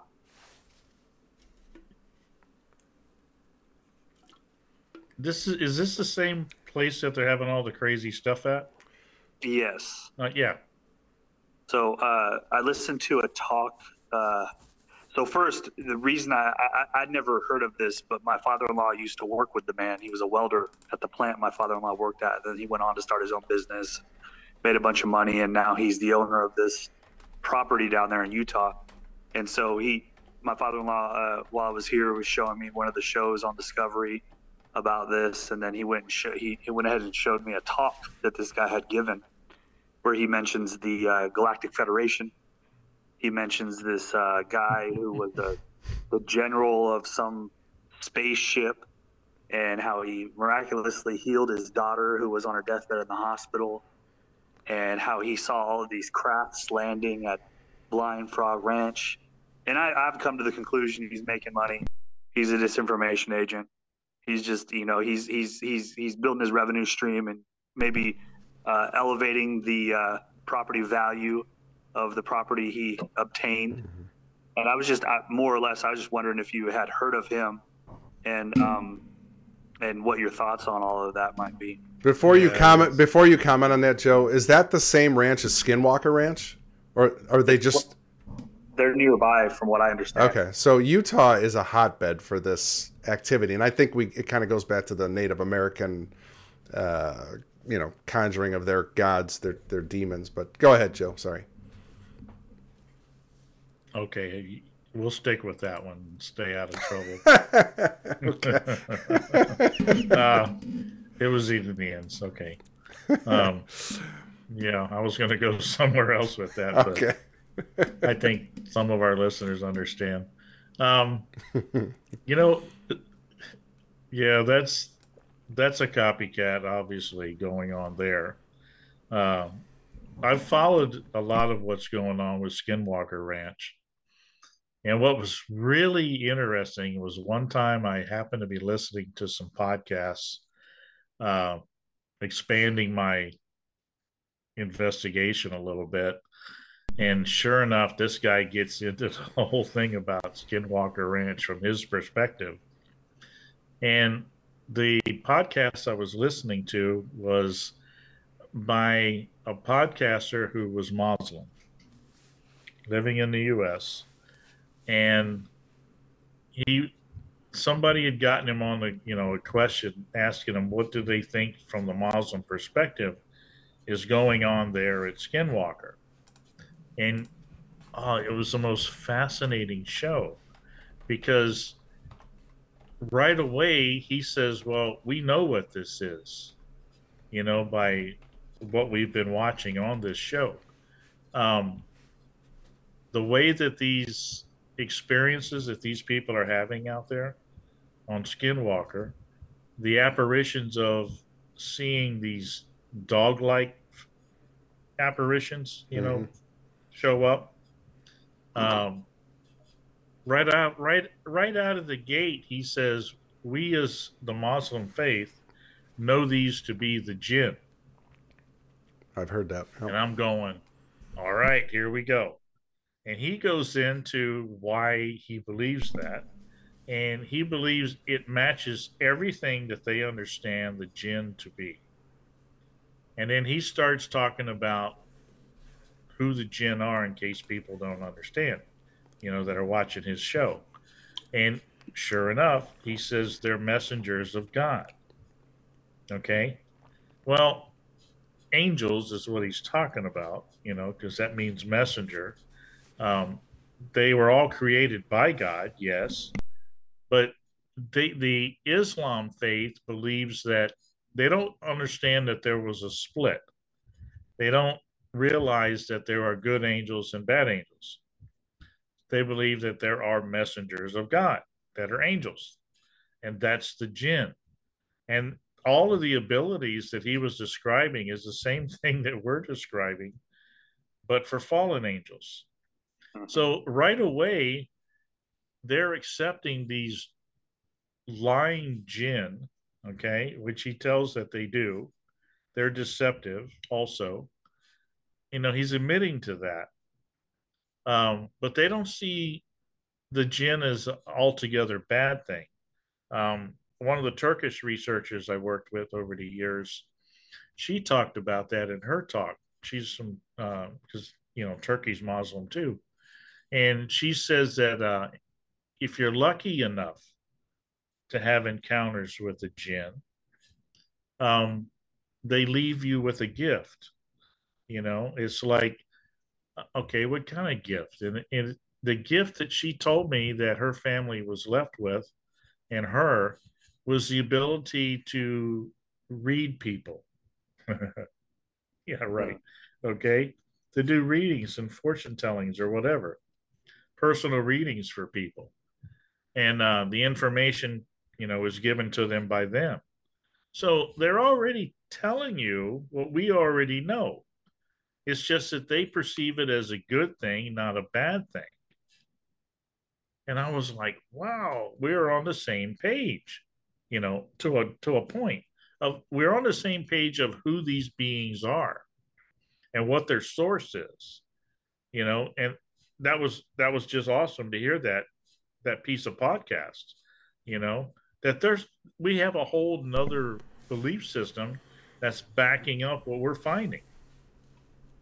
They just don't realize it. Mm-hmm. Right. You know, uh, Joe, Chuck Missler he was the first guy that I listened to that mentioned that these things were interdimensional spiritual beings, demons. That was the first guy I ever heard say that. And I remember sitting back, you know, watching I used to watch him on TV quite a bit in some of his his shows and things. And I I didn't agree with everything Chuck said. Um, but I thought, wow, this guy's on to something.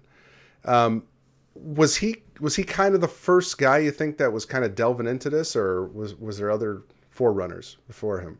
Because I think what was he back in the was it mid '80s? He was talking his about book. His book on the subject matter came out in. Uh, I want to say it was the 97, 96. Oh, it was 90. 90. Okay, okay. Yeah, because I remember that he actually had the opportunity to speak in Roswell that year. Um, anniversary, one of the anniversaries for the comp, for the for the uh, that they celebrate for the crash. And uh, I wasn't a believer yet. Um, but I remember afterward that he had been there uh, talking about his book, which was quite interesting. But he's not the first. Um, I, I've gotten a hold of books that go back farther than that. Uh, Dr. David Allen Lewis was my mentor um, the late Dr. David Allen Lewis. He was out of Springfield, Missouri. And he looked into this phenomenon and he wrote a book called UFO End Time Delusion. Hmm. And uh, that one goes back to the early 90s. And uh, when I when I first became a believer, that was one of the first things I did was find out is there anybody else that's got this truth? Because uh, I didn't know as a as a new Christian. So I went to a Christian bookstore and I'm looking around and I don't see no books on UFOs and aliens, you know. So I'm thinking, am I the only one that's come to this? So I went to the counter and I asked the girl that was working at the counter. I says, "Can you look up books on your, uh, you know, your thing there?" She says, "Yeah." She says, "I can look up by title, by uh, author, or by subject matter." Well, I didn't know any titles or authors, so I said, "Okay, try uh, UFOs and aliens." She gave me this funny look, you know, like, "Are you in the right store?" You know, maybe you should be down there. So she looks it up for me, and two books came up. One was uh, by Zola Levitt and um, John Ankerberg. Oh, yeah. And uh, I think they predated the one that David Allen Lewis did. And then David Allen Lewis was the other one, UFO End Time Delusion. Well, I ended up ordering UFO End Time Delusion and then eventually got the other one later. Um, but I reached out to contact uh, Dr. Lewis right there in the beginning, and I after reading his book, and I said everything you are saying here um, is good, but I wanted to tell you that I've got evidence to back up what you're saying. And he was like, when I sh- shared with him about the testimonies, uh, yeah, he was excited because um, nobody picked up on that part of it yet. And I ended up going out to meet him. Uh, he flew me out there, and I the first Christian conference I ever had a chance to talk at was one that he put on in '99, Prophecy, Prayer, and Spiritual Warfare Conference in Springfield at Cornerstone Church, and uh, that was the first time I had an opportunity to speak at a venue like that. You know, so he was my introduction to all of this, and uh, I learned a lot from him in the time that I had to speak with him and relate with him. And uh, he he told me he says, you know, I'm I'm at the end of my career. He says uh, it's it's you're going to have to carry this torch on, you know, and uh, I did. I've stayed with it 30 years now, you know. Right. Well, I'm going to go ahead and play this clip of um, of Chuck Missler. I, I think he hits on all cylinders here.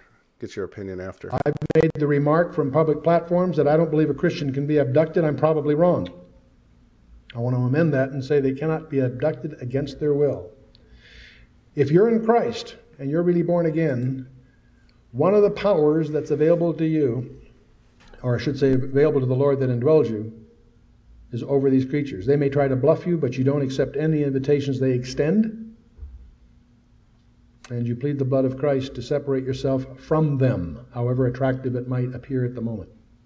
Because you're playing with what we believe. We believe these things are demonic. Separate the hoaxes, separate the government disinformation, of which there's big funds for.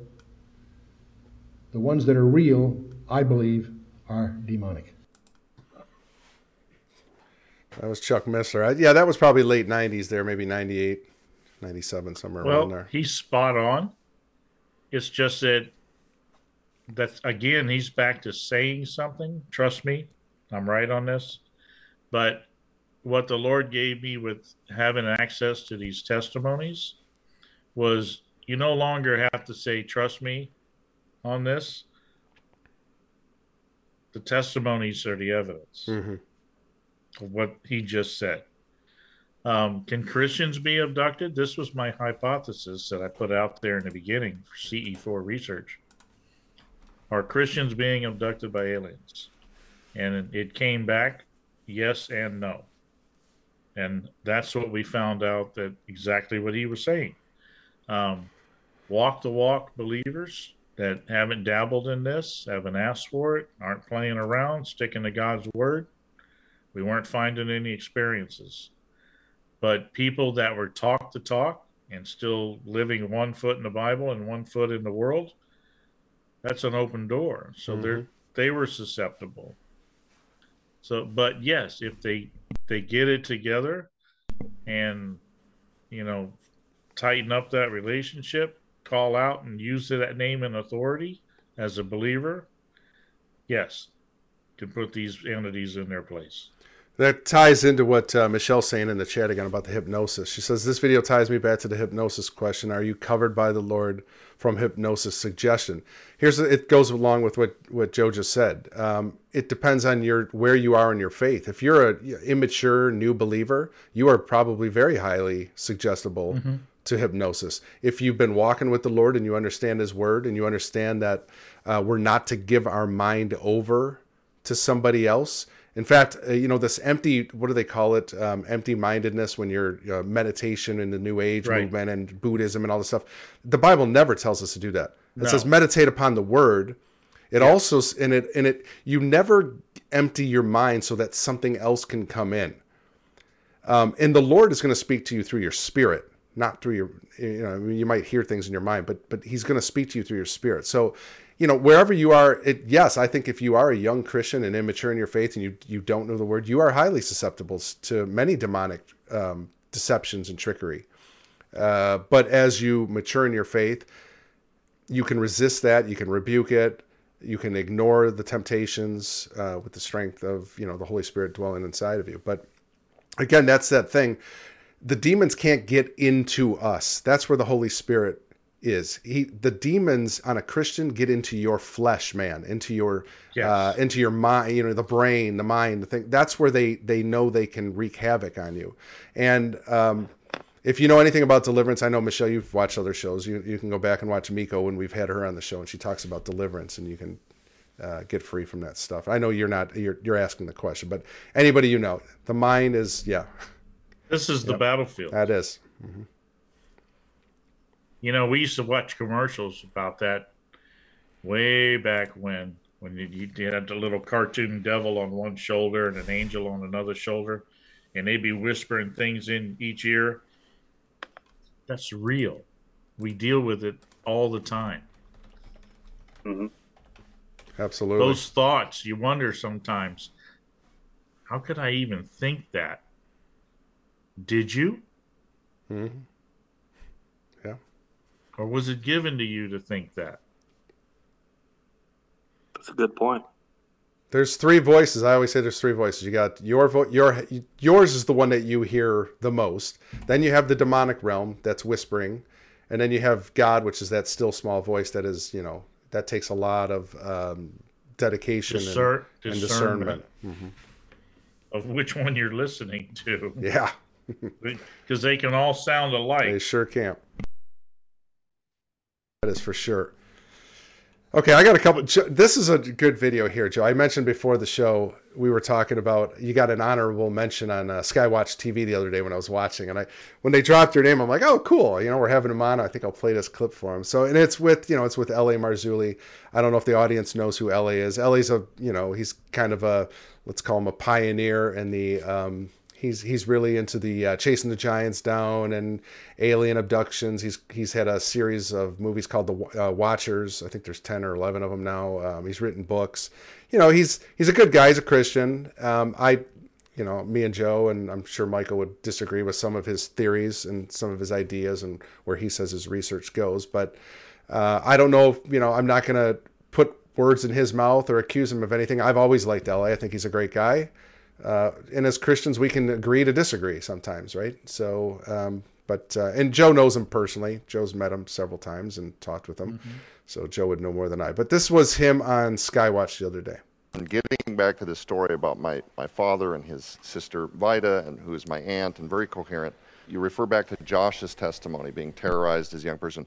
There seems to be a universal theme, though. Whatever manifestation whether it presents itself as an alien gray, whether it presents itself as a, a crackpot at a supermarket or whatever, there, there tends to be this prevailing theme mm-hmm. of using the name of Jesus to rebuke it, and that ultimate authority is what drives these things Amen. back. Is that not right, LA? It's exactly right because as a believer, that's what we walk in. We have we're walking in His authority. Yeah. If, if, you're not a believer and you say Jesus, good luck with that because there's no connection. Right. So it's but, not just the name. It's no, not just the word. It's not some magic word. Right. We just a few minutes on the clock. That's so important because I want to make sure that viewers catch that. in case they've tried using the name of Jesus but are not having success, what's missing? Is it a personal relationship with him? Is it because we have no power at all Yeah, that correct. he does not lend to us? Al Matthews is one of the abductees in the film. Al's testimony is absolutely visceral. He was taken at a very young age, abducted over and over again into his adulthood. The last time is when he met a hybrid woman who shapeshifted right in front of his eyes. Once again, the hybrids. So I'll just give you the quick backstory here. This woman comes from Kuwait. She's wearing these very dark glasses. This is all in the film, by the way. Al meets her and doesn't say anything about the glasses. Maybe she's got some sort of an eye problem, whatever. They're on the freight elevator going up to look at her stuff. Just the two of them. He's never met this lady before. She leans over and she goes, They're listening, Al. And Al goes, Who? And he's already creeped out. And she goes, You know the Grays. You and I were supposed to meet on the ship. He gives her her phone number. And in the film, I go, Mistake number one. And she calls him up. Couple of weeks later, he goes up to see her. And he wants to find out what's going on. Why does she know so much about me? And he's being lured in.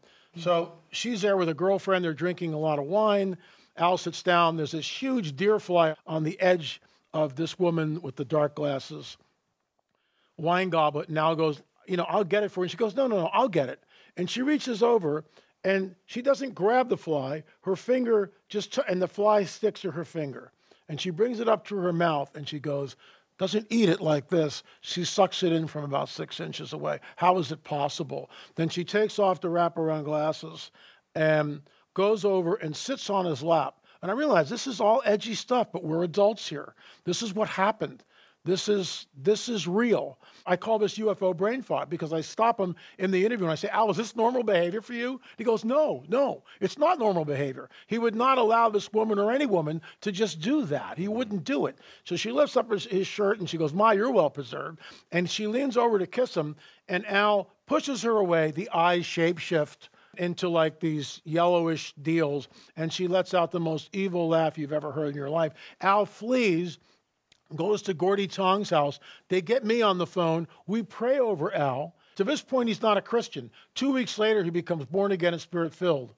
No more abductions. Now he counsels other people. But his testimony is absolutely visceral. Joe Jordan and David Rufino, who also have a deliverance ministry, have shared LA story after story, very much like the one that you just shared, where Mm-hmm. Mhm. people are experiencing these events that would be very hard to take seriously if save not for a supernatural component. But the bottom line is when the name of Jesus is presented by a person who actually has authority in Christ, universally these things begin to stop. There's that honorable mention, Joe Jordan. so, uh, Joe, would you, what would you say of LA's story there? Now, I know that was a testimony of someone he had interviewed for the story. I've heard that many times. What, what would that account be attributed to?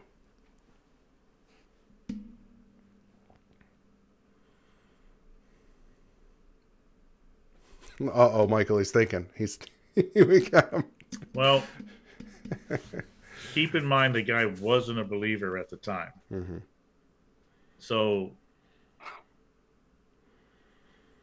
he's he's susceptible to a whole lot.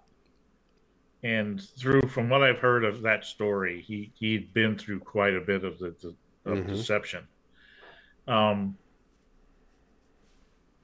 and I you know that's all it all is basically. The the part that it is puzzling me and I don't have enough information about it just listening to what LA says. I mean, I would have to. There's a lot of questions I would ask that man that aren't being asked, and just the way that I know LA works.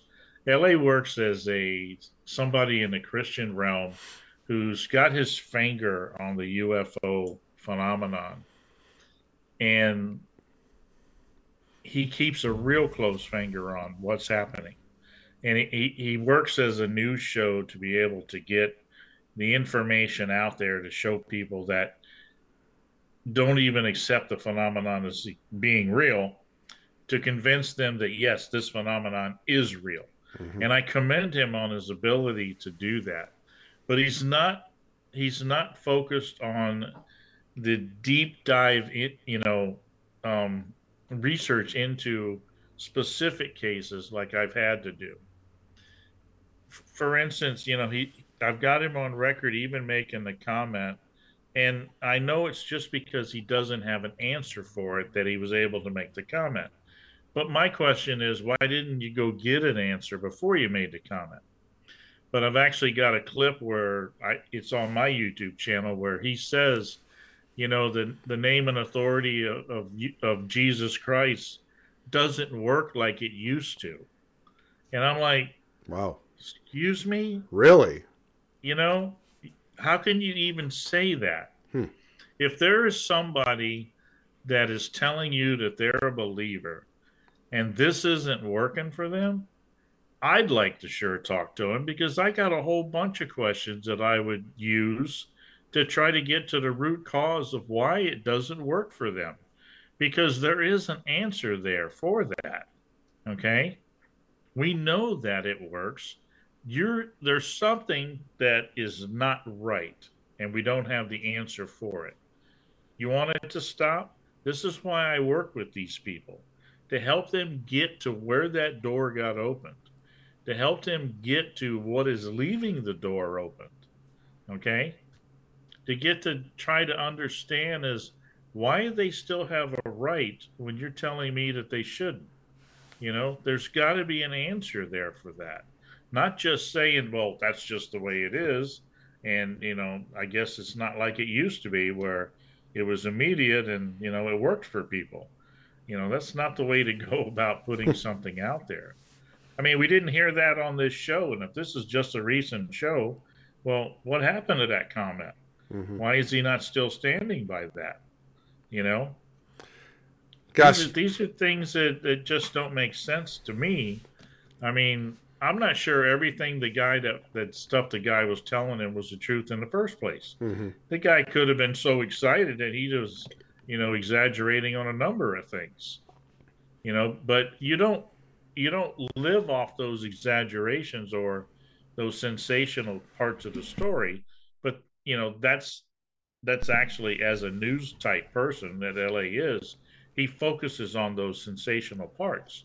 But you got to get to why they're like that. Yeah, they can't just know? be anecdotal stories. You have to. There has to be deep dives into this stuff. You know, if this was a criminal investigation, there would be several different angles taken by investigators to Absolutely. vet to, to vet this guy to see if he's. And that's that's the thing I've always my my beef with LA. Now I loved I loved his research. I've always followed him. I always thought he, he's a, you know seems like a nice guy, whatever. But there was always this part of me that's like, well, how come he's not taking the extra steps?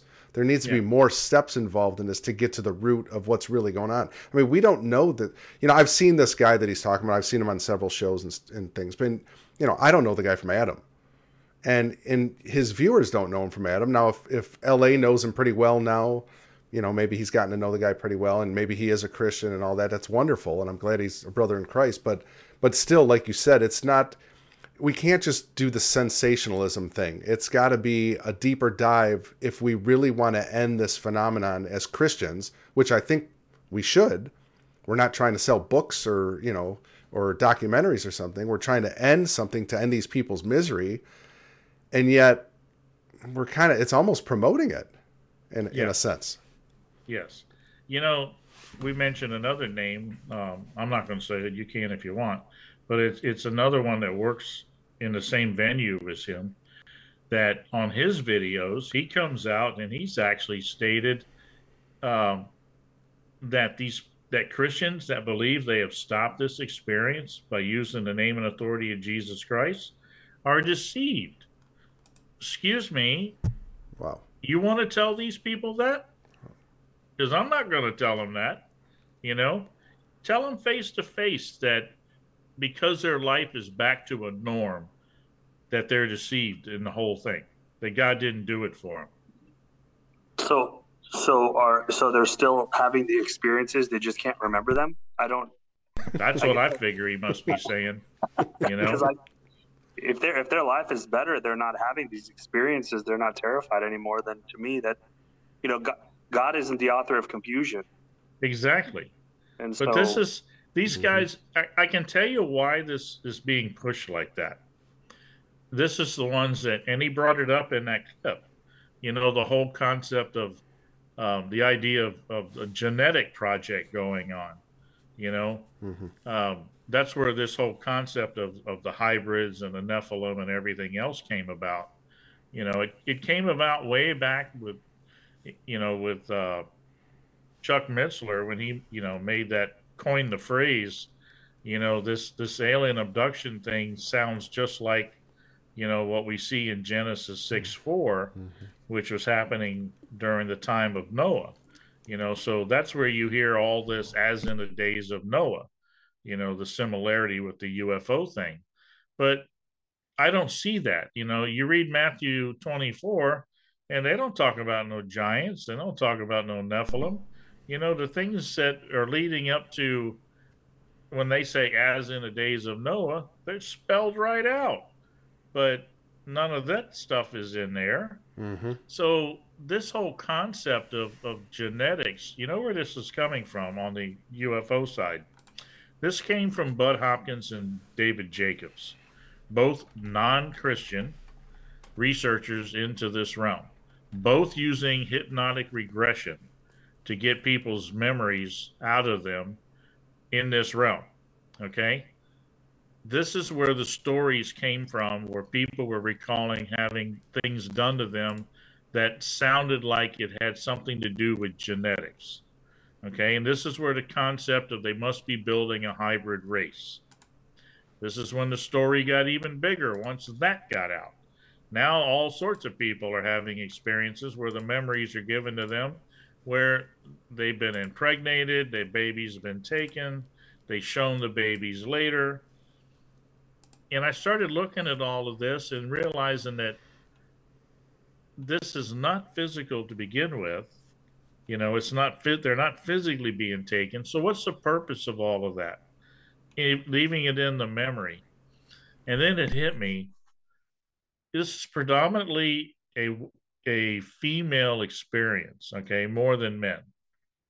A lot of men do have it because they've opened themselves up to it, but mostly you see women as, you know, abductees because they're the ones that are going to bear the children. Okay. Um, the crazy thing is,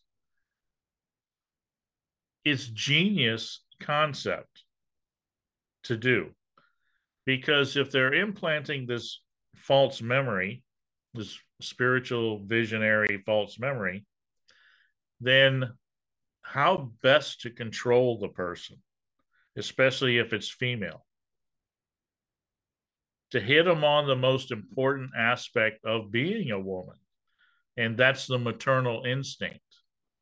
If you show a woman a child like they're doing in these memories, they're hooked those are hard to reach because you've got them sold out, okay, on that, that they're believing that their child is out there, no matter if it's half breed or not.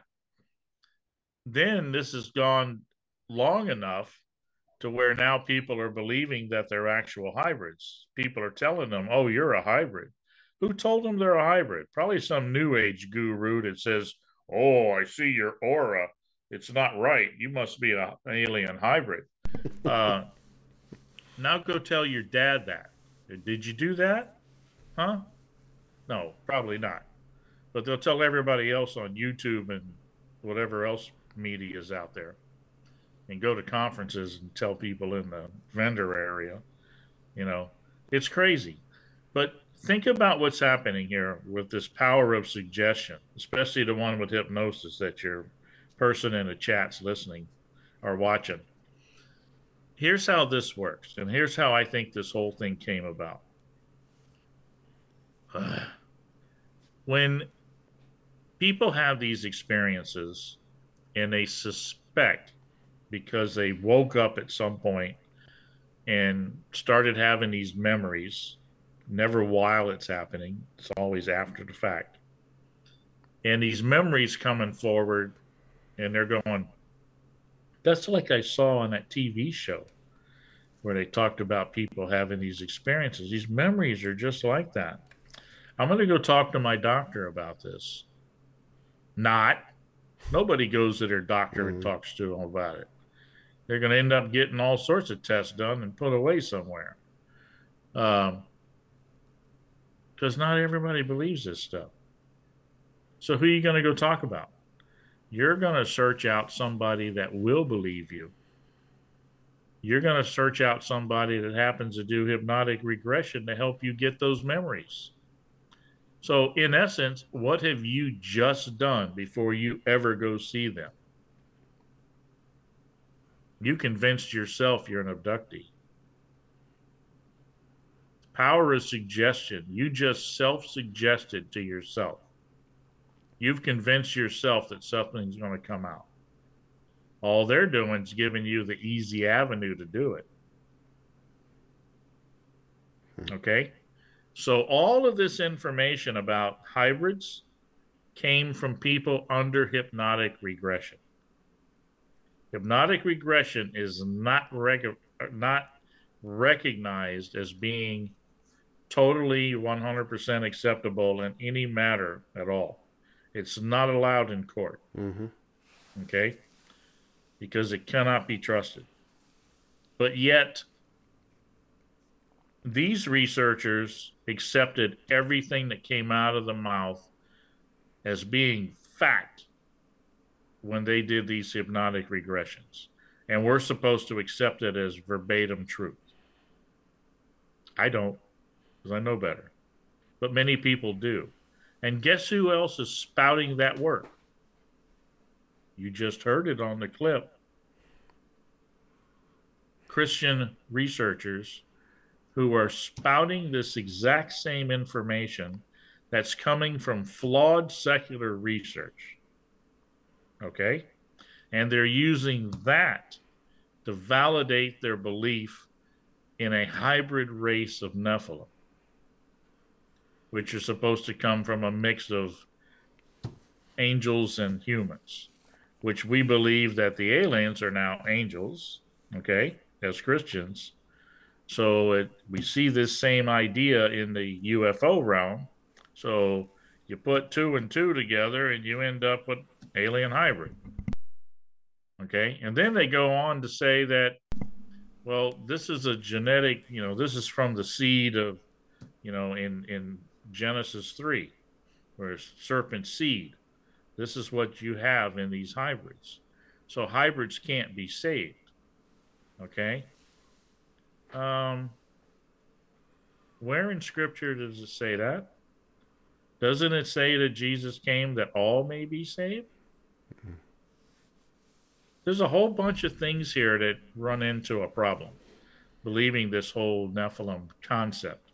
Giants, I have no problem with giants. Talking about giants all you want. I believe giants were real. I just don't believe they were an offspring of angelic beings. That's the only difference.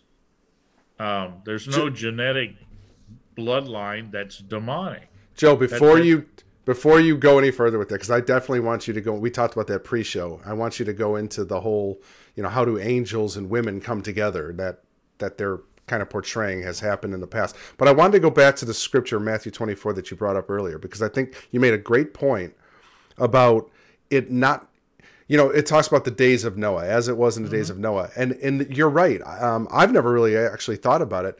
Nowhere in this scripture in Matthew 24 does it bring up anything about the sons. You know, the the what does it say in Genesis 6? The uh, um, sons of renown, right? Or the sons the, of the God, men, men, of renown, sons of God. Yeah. So let I'm gonna throw this scripture up here. Let me uh, get this up here. Matthew 24. It says, uh, starting in verse three. As he sat on the Mount of Olives, the disciples came to him privately, saying, Tell us, when will these things be, and what will be the sign of your coming and the end of the age? And Jesus answered them, See that no one leads you astray. I find that very interesting that the first thing he tells you is don't be deceived. Yeah. Um, for many will come in my name, saying, I am the Christ, and they will lead many astray. And you will hear of wars and rumors of wars. See that you are not alarmed, for this must take place, but the end is not yet. For nation will rise against nation, and kingdom against kingdom, and there will be famines and earthquakes in various places. All of these are but the beginning of the birth pains. Then they will deliver you up to tribulation and put you to death, and you will be hated by all nations for my name's sake. And then many will fall away, and betray one another, and hate one another. And many false prophets will arise and lead many astray. And because lawless, lawlessness will be increased, the love of many will grow cold. but the one who endures to the end will be saved. And this gospel of the kingdom will be proclaimed throughout the whole world as a testimony to all nations, and then the end will come. And then the Nephilim will come, and the angels will come together. And not just joking. Um, so yeah, I you know that's a, such a great point, Joe. That I I never really thought about that because that is their argument that it's it hey it's just like the days of Noah. So that has to happen. But yet Jesus himself never mentioned it. And you would think the Son of God, the Messiah, would have brought that point up. Sure. To to the. Well, he, if, Go ahead. if you if you if you look at the context, he, he mentions that, that they were behaving the same way Yes. as in the days of Noah. It wasn't about genetics or other things. No. It was about the same behaviors, about yes. giving in marriage and eating and drinking, all the stuff that we're doing today. Yes. It's the same. There's no no new thing under the sun. We're we're still the same. We're still the same people. We're still doing the same things. It's not about the other things we read in Genesis, and um, and so it's just interesting to me that that one that one line with, with a lot of scripture people do this with a lot of scripture they'll, they'll take one line of scripture and they'll go this means this and it's like but read the rest of it and you get the context of it if you read it in full Right. saying oh as in the days of noah oh look see it, it just means that such and such with hybrids you know and it, that's a lot of leaping and confusion again Sure. You know, Genesis 6 actually says all their the men's imagination were evil continually. Imaginations. Imaginations. It says that in Genesis 6. So, you know, look, I mean, let's face it, our imagine if you live in this world, your imagination can be pretty evil until you you you know, that's why it says renew your mind daily, be transformed. Because we know that we're susceptible to evil. That's that's in our nature as human beings from the sin, from the fallen from the fallen uh, um, state that we came from from Adam and Eve. But again, there's there I, I Joe, I think that's such a great point. I don't know how I never saw that before, but that is such a great point that that line is not spoken of by Jesus. Nope. So let's let's get into the Nephilim because you had some really good points before we went live about what I was wishing we were recording when he was talking about this. I'm like, oh, this is so good. People are going to want to because everybody always brings up the Nephilim. Always. That's that's you know a big one. So let let's go there. And what is your analysis and your theory on what actually happened in Genesis six? Well, let's let's look at what these beings are capable of doing. And we're dealing with demonic entities, okay? They have they got a bad agenda in the first place. Mm-hmm. And it talks about them, you know, it even mentions and they'll bring it up in, uh, in which one is it in Hebrews where it talks about the, the the angels that left their first estate. Well, yeah, they came here, okay? I have no problem with that. So we know we're dealing with these entities. The thing is, what we do know about them is they can influence. Okay. We know that. We deal with their influence all the time because we allow it to happen. Um, this visual, this uh, visionary experience that these abductees get is because that's an influence that they can have over us. They can give us these thoughts. Um, demonic harassment we deal with, but there's also demonic possession where people allow the entities to fully take over. Um, there, I don't hear much about it anymore, but when I was in the New Age realm, they used to use a term called a walk in. And a walk in is where a human person, their their spirit has been replaced by one of these um, Gods. you know, They call them gods. Yeah, little gods. Yeah. Mhm. and they're not the same person anymore. Matter of fact, I used to, I used to to talk with one. I knew one here where I lived uh, years ago, and she was married, and you know her husband's he's still with her, but he says she's not the same person, you know, and uh, very confusing. But that you're talking about a full possession, okay? And it doesn't have to be your Hollywood nasty possession. It just means that these people have relinquished control. Uh, excuse me, isn't that what they're doing with CE 5 Mm-hmm.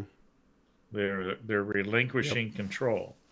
Well, if you give over to these seducing spirits, you know they're making promises, blah blah blah.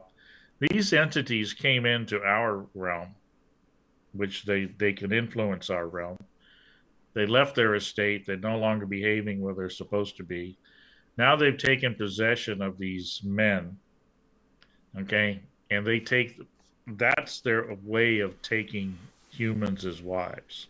Okay, it makes everything still fit. These men were able to take them as wives. The outcome were where children had turned out abnormal. Okay, but that's called a mutation. That's not called a hybrid. Okay, it's a mutation. It's still a human being the spirit that's inside this person who had the you know the sex with the the woman they're still a human being but they're being controlled by a demonic spirit. Okay? That doesn't carry over into the child. The effects can but not genetic. There's no genetic to carry over. Okay I believe they was corrupted enough through probably through the possession of that person that something got corrupted, and so hence the mutation and the giants came about. But that's not an angelic being having sex with a, a human woman. That's them experiencing the sex Mm-hmm. with a human woman by being in the possession of the, the body of that man. I think that they can experience that that that sex. Okay, this is why we hear the succubus and the incubus and everything over history. We we read about those stories. I think that's still what we're seeing. Um, the concept now that they've taken these entities are using it for is a control factor. Whether they're experiencing, you know, whether they're, they're actually experiencing the sex, I don't think so. I think it's still part of that that memory thing that they're giving them. Mhm. It's just part of the deception, you know, what makes it more complicated. Remember, God's still in charge. He's not going to allow them to do this again. Okay? If they supposedly did it one time and they got put in, you know, Gloomy darkness. Chain, yeah. darkness, they're not going to be allowed to come out and do it again. Okay? Um, nothing fits this more easily and you got to look at easy first as a researcher. You don't look at the most crazy answer first. You got to uh-huh. look and rule everything out. If you happen to be left with only this unbelievable crazy answer, so be it. But we never are. It's because people are using it to they're lazy. They don't want to do the work. So let's say we're okay there. Well, what about these other scriptures they use? Well, when they talk about, they keep using, I hear quotes about uh, the one from Daniel where he's describing the, he, he's breaking down the uh, the king's dream, Mhm. where he talks about the statue when they get to the, you know, down to the toes where it's iron mixed with uh, miry clay, you know. But they don't read the rest of the scripture. That they never mixed they never nothing ever came about it, of it. They they they try to mix but there is no mix. It doesn't create something else. Okay? Then you got the part like we read in in Matthew 24 no mention. First thing is don't be deceived. That's most important of all. If you look at Ephesians 6:12 what about that one? For we wrestle not against flesh and blood okay and the whole thing points to a spiritual being. So why are we now wrestling against hybrids on the planet? Where scripture says that's not what we wrestle against. Okay? So you got a lot you got to deal with here. There was another one too. Again, where you're telling me that they can't be saved because they got a they got demonic genes in them. Okay? They they're part of the the demon bloodline. That demon seed heresy raising its head again um, where Jesus said that, no, I come that everybody can be saved. Well, how can everybody be saved if you've got demons bloodline running around on the planet? They can't be. So somebody's got this mixed up, you know, or God's lying to us, you know, which I don't know which it is. You know, I know which it is, but they need to admit which it is. The whole thing comes from, and I, I take them back to it. The whole thing is they relied on flawed secular research to build their foundation on. Okay? By accepting that what these two researchers were saying was absolute valid. And there's no evidence that any of it is valid. But yet that's what they're basing this on. They keep saying, no, we base it on the word of God. No, you're saying that this alien hybrid, alien abduction experience, and this genetic hybridization that we see with it is what's matching Genesis 6 4. So you are trusting the, the research. You can't say you're not, okay? Because you are, because that's where that came from. Nobody else is supporting that. I will tell you, my 30 years of looking into it, I'm not supporting it because there's no evidence for it. There are no hybrids around. Just because somebody says they passed somebody with crazy eyes on the escalator doesn't mean that there's hybrids. It means somebody saw something weird. Mm-hmm. You know? And who's to say it's not again, the demons all they do is deceive. I mean, that's their so that's it. they can manifest over somebody's face. Like if any, if you've ever seen a deliverance happen, you can see people's faces do crazy things. I mean, like contort, their bodies contort. It's really, really weird. Sure. Um, and if, you know, like you say, if you pass someone on an escalator and all of a sudden their eyes look like reptiles or something, who's to say that's not just a spiritual thing that you're seeing of the demonic presence that's behind that person or in that person at that moment? You don't, we don't exactly. understand all this stuff completely. Two Rivers brought up um, a couple things. He said, um, uh, eggs can be manipulated into cellular division without sperm experimentally. It is an energy force, so why wouldn't demons be allowed to manipulate the woman's egg cell to cellular division and it taken over by demon possession? You still have a human being.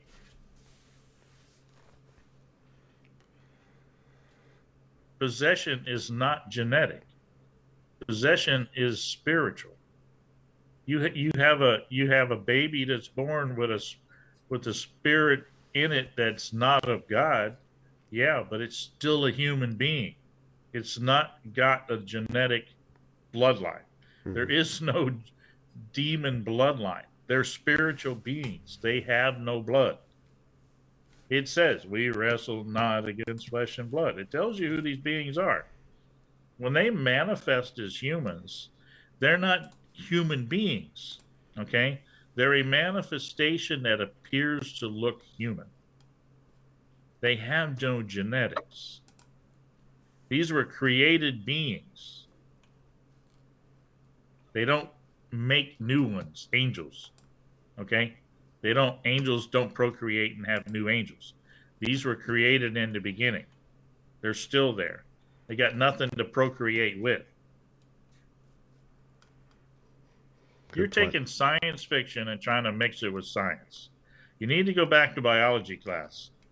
Okay? I would think it would be much more likely that if, if you have uh, people that were living for a thousand years and there was demonic influence that they were being fed information on how to do genetic modifications themselves, not necessarily hybridizing with the demonic influences. And I've always kind of wondered about this with the Giants and if God God's original creation of man was much larger and we've actually degraded over time, over over the generations, or if perhaps there was a level of technology before the flood occurred that uh, is is is either undiscovered or we don't understand because we have the technology we do today.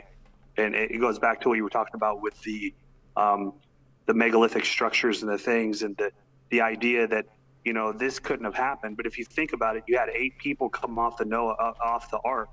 What would they have built their tools out of? Stone. They're not going to be mining iron and immediately able to make you know, um, uh, alloys and, and, and high high technology. If they're coming off of an ark, they're going to build a shovel and a pick out of stone because that's what's going to be readily available and easy for them to do. Um, and a flood could have wiped out everything. Sure. But uh, but but the idea that you know, well, because we are where we are today, that there was no other civilization that couldn't have reached some kind of um, something similar to where we are today, or maybe even completely different. I think that is it, it, it's discounting, you know, all of this history, and and especially if if the, if the Bible is true, which I believe it's true, and people lived for 900 years, mm-hmm. imagine what you can accomplish Absolutely. in a 900 year lifespan. Yep. And and think about this: the closer we were to Adam, the more intelligent humans were. We had we were more. Uh, I mean, Adam was created perfect you know, sin as it deteriorates the body, the mind, the spirit, everything as we go through time, the intelligence we have today probably doesn't even compare to what they were they had back mm-hmm. then. Um, and yeah, Michael, I agree 100% that who's to say all the raw materials on Earth that we use right now for all of our technology have always been available.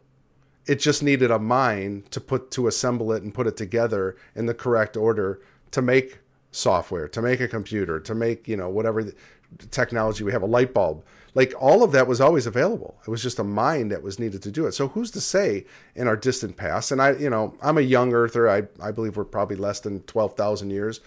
Not everybody agrees with that, but that's okay. Good. Yeah. I, um, I'm really even closer to seven or eight, uh, six or 7,000 to be honest. But, um, but I believe, you know, even in that short amount of time, six, a lot can happen. Think about what just happened over the last 250 years as far as technology. So I don't think it's a stretch to say that. Um, Two Rivers wanted to clarify. He said, "I'm not looking at it in the case of blood from a demon. It's cells.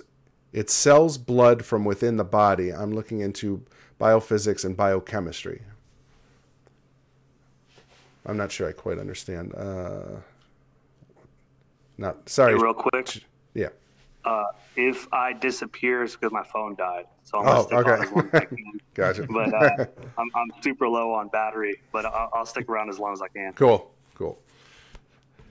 So I don't know, Joe. What do you think about that? You think we could have in our past had some of this technology and or even greater technology?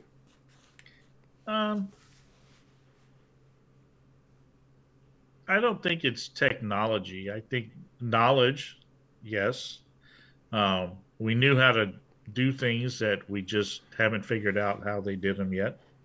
You know, just because it, we we don't know exactly how it was done, you just don't jump to the most extraordinary thing. You know, uh, it just admit it. You know, we're still looking into that. You know, just say that. You know that back to the. I got to finish the last little bit on the Nephilim part. You know the danger with all of that that teaching is if you look at history, anytime a race of people has been demonized, it's been followed by a Holocaust. Hmm. You mean literally demonized, not not mm-hmm. figurative. Mm-hmm. Yeah. Mm-hmm. Yeah, they're not human. They're mm-hmm. they're not the same species, or they're su- they're they're they're not they're not as good or as uh, desirable. Yeah, I, I, get what you're saying there. Mm-hmm. And I'm I'm just afraid that if we keep pushing this teaching that these hybrids are demonic, you know, what's going to happen when your daughter starts dating a new age guy or other vice versa and they bring them home to meet you as a parent and you're a devout Christian that's been listening to all this stuff, and they tell you, uh, yeah, here's uh, here's Mary. Uh, we just started dating. I think we're gonna probably end up, you know, making it a thing, get married. Uh, um, by the, the way, shot. Mary's Mary's Mary's a hybrid. uh, that ain't happening, you know. Yeah. But the thing is, it can be worse than that because it could get to a point to where some crazy believer, yeah, takes it in his own hands to start fighting back. You know, all Yeah. because somebody believes they're a hybrid. That's true. Yeah. History repeats itself. It does. that. that's what just that's something that I'm afraid of. You know? And another sad thing is is this whole teaching, and that's a red flag in itself, is this whole teaching on the on the Nephilim hybrids and the Nephilim giants, it's you know, it's it's easily accepted by um, the other parts of the UFO community. Uh, it seems that uh, they're they're kind of welcome to be able to, to talk in those groups, you know. But God forbid I tell the truth. Hmm. And and you have the information that helps people too. Mhm. Yeah, That's the that's Yeah. that's the interesting piece. Joe's You know, Joe, it- Joe's kind of like the uh, buzzkill when he comes to these conferences. yeah. I'm the I'm the game stopper, you know.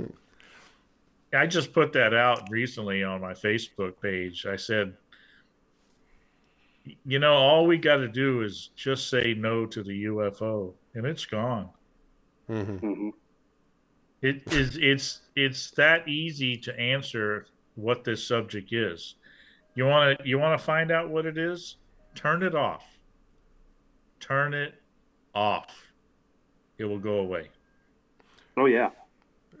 But but it won't because people are too fascinated by it. They love like we talked earlier. They just love that mysticism. Yeah. They like that unknown thing. Michelle brought up. Um, well, then what makes up a hybrid? Is it just someone brainwashed? Uh, pretty much. hmm Yeah, I would say it's mind control more than anything. Yeah, yeah. Somebody's convinced them that they fit everything to be a, to be a hybrid. But like I said, uh, do they got the courage to go tell their earthly dad that he's not their dad? Right. You know, most of them don't do that. Take fraternity test. Yeah, I don't know. I think I kind of fell for this some of this stuff hook, line, and sinker uh, in my younger youth. But uh, the more you know the Bible and you understand God's word and the truth, it just becomes very obvious that there's an agenda out there, and it's it's the other side's agenda. It's not God's Yep. agenda. And and No. thank God, literally, we have a divining rod that tells us what is truth. Jesus is the way, the truth, and the life. And I've said this a million times to people that don't believe. I'm like, well, you know what? Eventually, you keep pursuing this thing, it's going to lead you to truth, and then you have to make a decision. And it's kind of Yeah. it's it's the same thing with anything. Truth by nature is divisive. It's going to divide. That's what it does, and you can accept it or you can reject it. No one's twisting your arm to make you believe something. If you want to believe that aliens are coming down and they're the saviors of this planet and they've come from billions of light years away and to this little blue marble in the, in the you know the solar system uh, and and they've come to to save us and show us that you know we we can all have the Christ consciousness and all this stuff that they supposedly tell you, but they never, but they always deny Jesus Christ is Lord. You'll never hear them say Jesus is Lord, never. That that's and and why why Joe of all the different religions on the planet, why is it always Christianity that they're attacking? That's just why don't they go after Buddha? Why don't they go after Allah or or um, you know some of the other prophets in some of these other or or Joseph? What what was uh, the guy that started uh, the Mormon Joseph Smith. Jo- Joseph Smith. uh, You know, you never hear that it's always Jesus for some reason. Yeah, and you want to know why? Because the way you ask the question, with all these other belief systems, there's really only two belief systems. There's those that believe who Jesus is, and those that don't. Mhm. The other ones are all mixed in with that side that don't. This was it, it, to give you an example of that. That first conference I spoke at ever as a Christian in Springfield, Missouri. I I, I took a moment during the panel discussion to, to give them an understanding of my experience uh, coming out there to Springfield. My partner sitting there with me, and I told him, I said uh, to my partner when we got here, I said, we need to go find out what Springfield's under. Okay. He says, well, how do you do that? And I says, we'll go find a New Age bookstore here in Springfield. See if they got any. Look it up in the phone book. we did. We found four or five. We I chose this one. we got in a rental car. We found it. This place was as huge as any giant uh, grocery store. It looked like an old grocery store that had been converted into a new age gathering place, bookstore, trinket sales, and all of that. Well, my partner never been into one of these places, even a smaller one. So I said, I'm going to take you on a tour because I used to frequent these all the time. When you go in there, first section you see is an ism, okay? Next section, another one. Totally different. Next section, totally different. And it was aisle upon aisle, just like the grocery store would be with different things, okay? Not one of them agreed with the other one. Okay? Everything from Taoism, Buddhism, Shao, Shaoism, uh, American Indian was tied in there with it, belief systems, uh, everything from the Far East you could think of, all the hippie stuff that was made up with a mix of everything. And then you get all the way around to the back, back last row. And that was alternative lifestyle mixed all in with it. So, what do you have here? You have every single thing that, even though they're telling you different things, they all agree that Jesus is not who he says he is. Those are all of your beliefs under one roof. Yep. And he was amazed. But the sad thing that I was telling the story was, is they're in unison in their message. They all can come together and get along to teach you that Jesus is not real. But here we are. I pa- I told them I passed 13 churches to get back here to this church. And none of those churches will talk to each other. Mm-hmm. Because of split denominations because they've made themselves businesses where they don't want to lose their crowd. They don't want their youth going to that youth group because they'll wander off, you know. It's sad. We are not united as a church against this enemy in this battle. But yet the enemy is totally united with all of these crazy points that they come at us in this battle. That's actually something LA addresses quite a bit when he goes to these churches and does his his uh, talks. Is that you know he'll ask, you know, do you guys talk about aliens? You do you discuss this? And no one, you know, they're like, no, we never discuss this. And then he'll say, well, how many of you had an experience?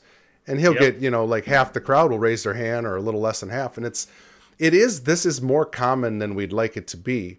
But again, it's not the little grays. This is it's common because Jesus. If I mean, let's face it. You read the New Testament Jesus wasn't just sitting around, you know, drinking wine with the, with the disciples. They were casting out demons on a regular sure. basis.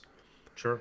And what what makes us think that they just went away? Like they're just what they don't they don't want to play anymore. They just went back to their sandbox and played by themselves and took the ball and went home. No, of course they're still up to the same tricks. Uh, it's the same and, deception. And we're not being taught how to get rid of them in the church. You know, I mean, we talked about this before, I think, on your show, but how many times have Christians sit in church service and heard that sermon, put on the whole armor of God, you know, to defend yourself against the wiles of the enemy? You know, that's from Ephesians chapter 6. Mm-hmm. First, who are we dealing with and how to protect yourself? Put on the whole armor of God. Verse uh, 13 through 17.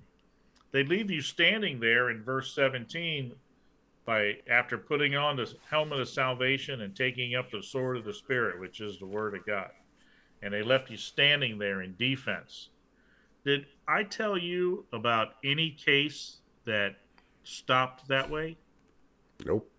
Not one. Nope. where, where to go not on the one. yeah where to go on the offense. You have that, to go on the offense. And absolutely. that's not being taught you know? Because if you learn that who do you need to help you? You know Holy jesus. but joe wouldn't you say that i mean christianity in general has been effeminized. It's like i, I really feel like it's been kind of watered down and it's this milk toast type Christianity, plastic Christianity, whatever you want to call it. Me and Michael, you know, on a lot of these shows, we're exposing these guys that claim to be Christians and they're not Christians; they're just charlatans. And it's, I think that attitude has infiltrated even good churches, where it's kind of like, well, we just sit back and Jesus is coming back and He's going to make things right. Well, of course He is, but He, he said to occupy till I come. And he and didn't he say go out and preach to every creature the gospel? you know, like he oh. didn't say he, hmm.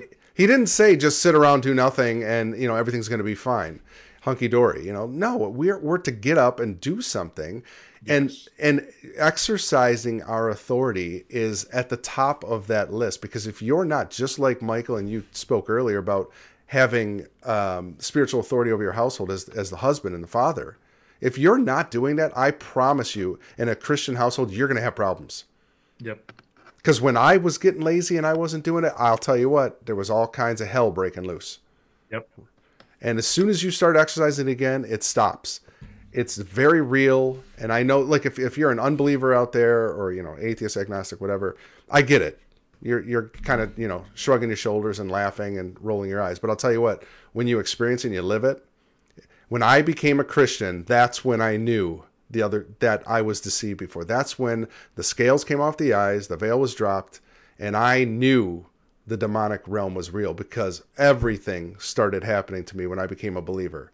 All, my I remember my dad; they were devout Catholics, uh, and I remember he said, "What is going on in your life? What is going like every even you know my friends were like recognizing like what's happened? What why has everything changed all of a sudden?" And they just didn't understand it because they you know they weren't born again. They didn't understand it from the spiritual side. And even at a young, you know, I was a baby Christian, I understood, oh man, this is like evil. It's coming after me. Fast and furious. Yeah, one one thing I can attest to in my walk is the more of God's word I have in my life, the stronger that I am when things hit me, bad things hit me, temptations come the less of God's word I have in my life, that's when more sin creeps in, more uh, more temptation creeps in, and it's it's it's true. Ephesians is true. You know, arming yourself with with the word. That's a that's that's an ongoing thing. Just as you said earlier, Joe. You know, you could read the same scripture a hundred times and get a hundred different things from that living word. And the more you read it, the the more uh, spiritual armor, the more spiritual strength you have, the stronger your spirit man becomes, and the weaker the flesh becomes. And one thing I've noticed about all of the other, a lot of the other philosophies, is a lot of the other philosophies almost lean into the flesh, make you into an animal, when we're supposed to deny the flesh, and we're supposed to walk in the spirit. It's the complete opposite aspect. And I think it's funny when people talk about ascension or how these aliens are going to come and save us all when we're acting like animals mm-hmm. more and more every day. yep. If I was an alien and I came, I'd be like, uh, no, let's yeah. go. Yeah. Turn around, put it in reverse. Remember we passed we passed uh, Saturn on the way. Let's go back there, see what's up with that planet.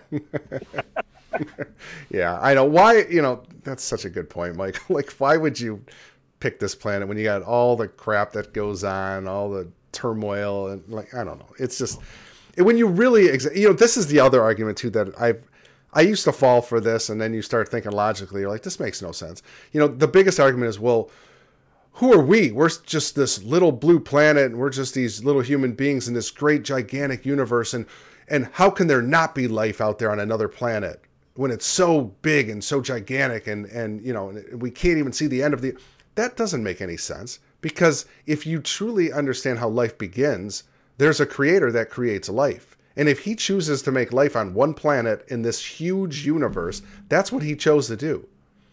And that's not hard to believe if you're a Christian. Now, I no. get it. If, if you're an atheist, you're like, well, yeah, but you know, I believe in you know in evolution, and I believe in okay, well, you can believe in that, but um, there's no evidence for it. there, in fact, all the evidence points to creationism.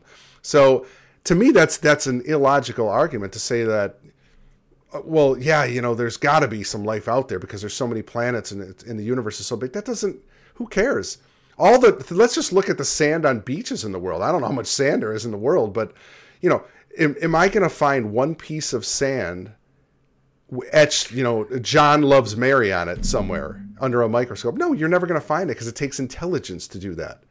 And that's, you know, that's equivalent to all the stars in the universe, maybe. I don't know. Like, doesn't make sense. But another one, too, is let's go back to the book. What does he say? He said he made the stars for signs and seasons. Mm-hmm. Okay. And you can see that all through ancient alien shows because everything's used for aligning up to the stars for seasonal crop growing and everything else. You know, summer solstice, winter solstice, all that stuff. You see that stuff. And Those the same signs, stars. huh?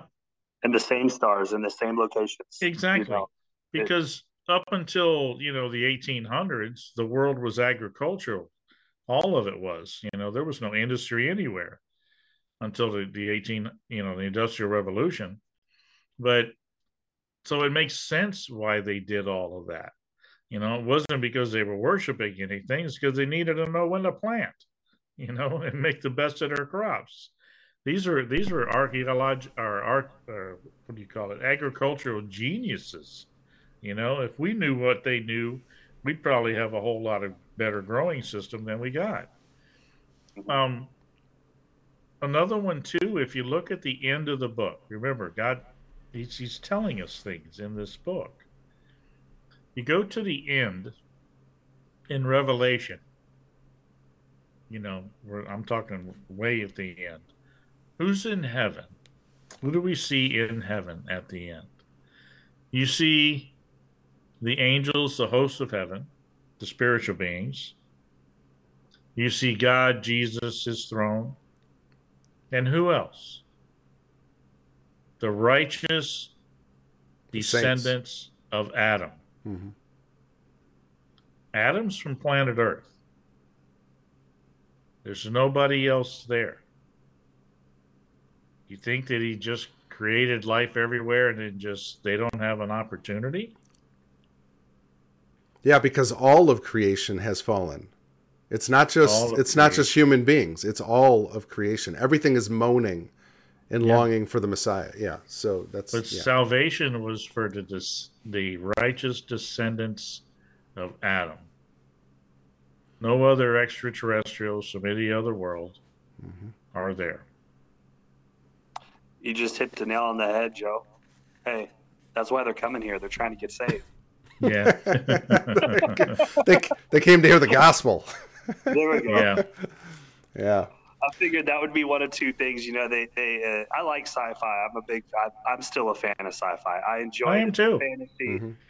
Um, but one of the things, you know, they they um, they like to put in the sci-fi movies where the aliens come and it's a big problem for the Christians, and it's like uh, it wouldn't be a big problem for me. I would ask them the question you asked earlier: Who is Jesus Christ? And if they answer that correctly, hey, that just conf- that further confirms my faith, Sure. regardless of who they are. Whoever's coming from anywhere, you know. To me, it's just that simple. I mean, it's not gonna it's not gonna shake my faith, but I think that that strong delusion can manifest in some kind of a fake alien invasion, you know, some kind of a some kind of a worldwide um, orchestrated event that makes people think, oh man, you know, it's sh- people that are fence sitters, you know, go all in on the wrong side of the fence. I, I, I know my faith, and I, mm-hmm. I, I'll endure unto the end. That's that's that's my that's my philosophy. Me Is too. what the word says. Joe, how does You know- how does how does the strong delusion look in your opinion? I mean, is it mixed with is it mankind interacting with these demons to to persuade the world to follow the Antichrist, and they bring some you know Project Bluebeam, and you know they use all the technology we don't really know about to make this fake alien invasion and all these UFOs attacking, and I mean, or is it just something? Mars uh, attack. Mars attack. yeah, exactly. Or is it just like you know, ev- spiritually deceived? Everybody's just you know, there's there's a bunch of people that are just spiritually deceived, and they it's it's this delusion that's within them, so to speak. That's what I see it as. I, I believe that more and more are going to fall away. This is the falling away. This is a one of the causes of the falling away. the doubt that's being put in people's minds by this delusion. You know, I'll see you later, guys. Oh, what's that? He just oh, lost power. Lost it. It, on the on the other Oops. hand, the, the, this what's being missed.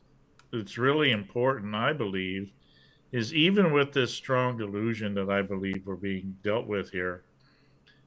No better time in history than now has the church had to witness to the lost, because now we're this close to believing in something that's here that they never believed in before.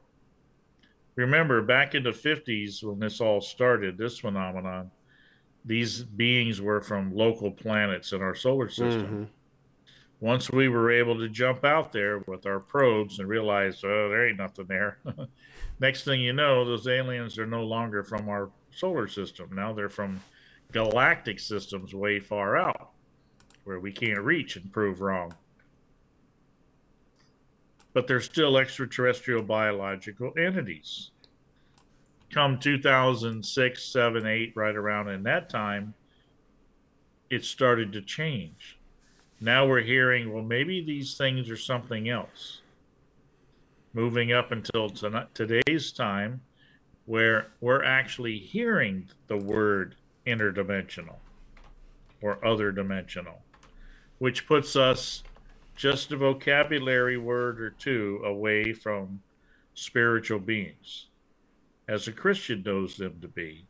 So if they've gotten humanity moved into this transition to the point to where now humanity's starting to be accepting of a non-human entity Mhm. existing how much closer do we need to be to show them we've known that all along. We've been trying to tell you.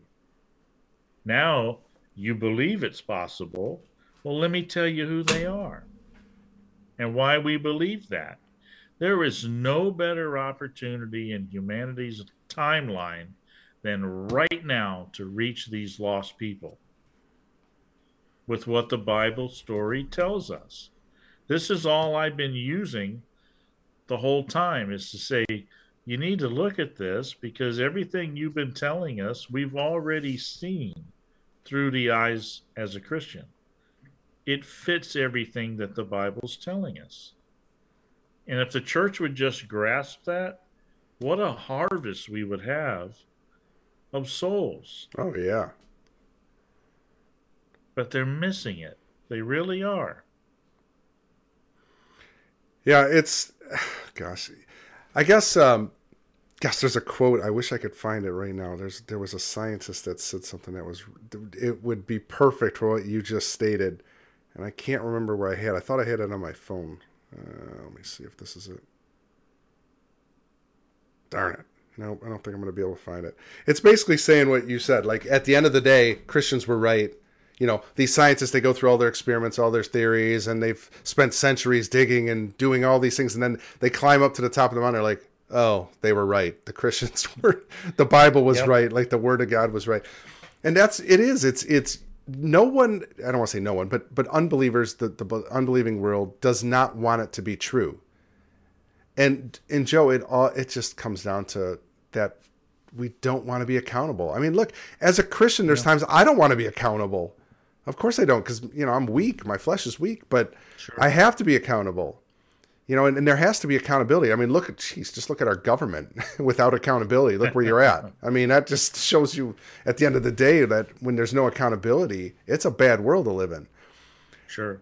You know, and I, I don't know. I just, uh, I'm with you. I, I think, I think we're getting to a point where I think it's really the sifting of the church. That's what's going on. You're seeing the great sifting, and uh, he said judgment starts in his house first, and I think Yes. we're we're in that. So, all right, let's end. I'm gonna. We're over three hours here. I know you want to get going. I want to end on one thing though. Let's end on a great, on a good note with cattle mutilations. so that's all. We, oh, here I got a little. Uh, That one's easy. I got this little thing here. Nice. Yeah. I don't know who comes up with those graphics, but they're pretty good. Um, so Tucker Carlson, you know, he did a series. He's got that. Uh, it's not actually on his eight o'clock show, but he's got that other series, Tucker Today, I think it's called, or something. Um, and he had these cattle mutilations, trying to explain them. And he had some butchers on showing that it's impossible for men to cut them up the way they do without the blood, you know, being spilled everywhere and stuff. What's let, you know what? Let me play the video first, and then I want you to comment. We found a dead bull. Not one drop of blood. And the scavengers won't eat it and it doesn't rot. And I said, what? Over the past 40 years, more than animals have been killed in very strange ways. The mammary glands, the udders, brain was gone. It's cored out like a just the mystery has overwhelmed law enforcement. There's no evidence to point to one thing or another. To go replicate that, I don't think that would be possible. People see helicopters. Ranchers think it could be bacteriological weapons testing. Lots of speculation. Aliens coming and taking our animals. It's the greatest unsolved serial crime spree in history so we took up the case ourselves. Tucker Carlson Originals, Cattle Mutilations, streaming August 11th. So, have you ever come across any of these mutilations in your studies, your research, or anybody that's been around them? Yeah, I've talked to uh, some of the researchers that have done a lot of work with them.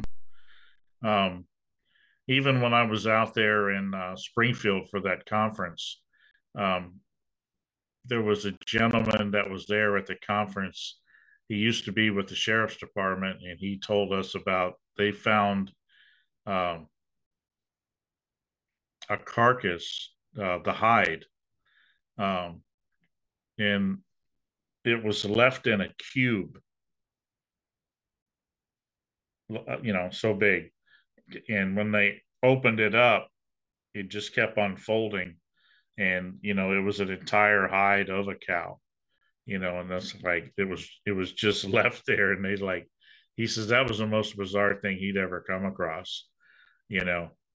Um i don't think that's related to the same type of thing but they were familiar in in missouri with cattle mutilation. When i looked into cattle mutilation. I looked into it without the eyes of my UFO glasses on. I, I didn't wear those when I looked at the, the research with that. So I guess it depends on your what you're wearing when you go to look at something. Mm-hmm. Same thing when you go to look at biblical scripture. What are you wearing? You wearing your own personal glasses where you're trying to make it fit what you believe? Uh, do you have your UFO glasses on where everything supernatural is a UFO in the Bible? Or do you just leave them off and let God read for you.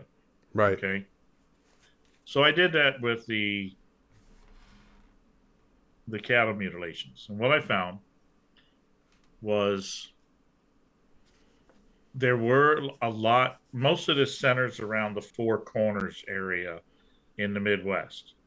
Okay, there's a there's a center area where it's very frequent.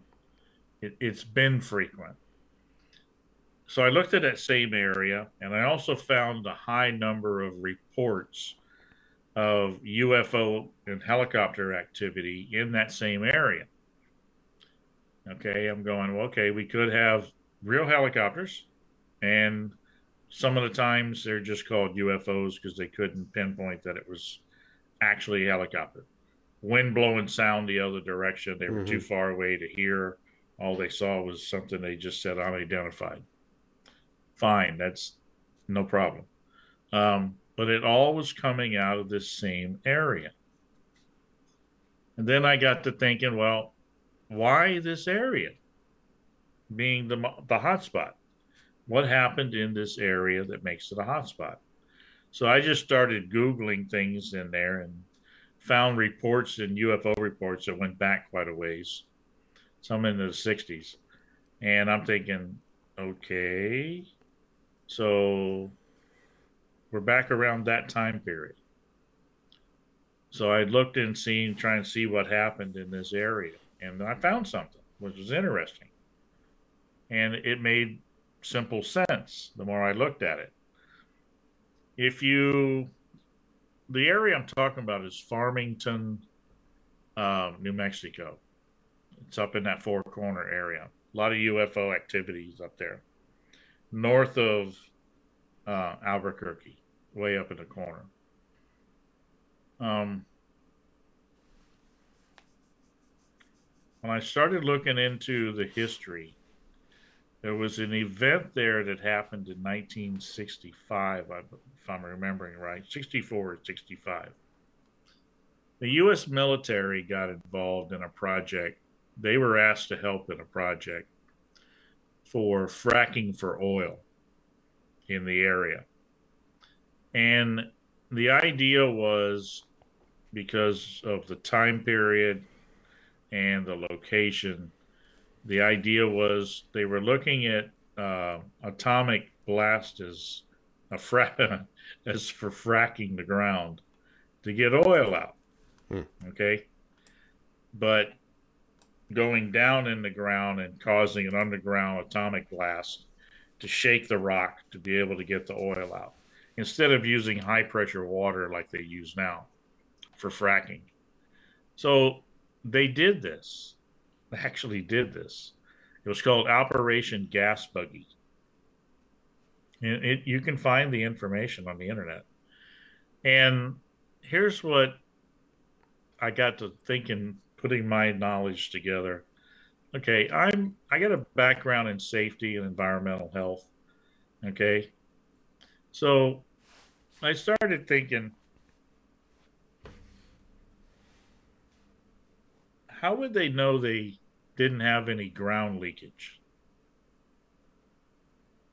You have to run monitors for that, right? Mm-hmm.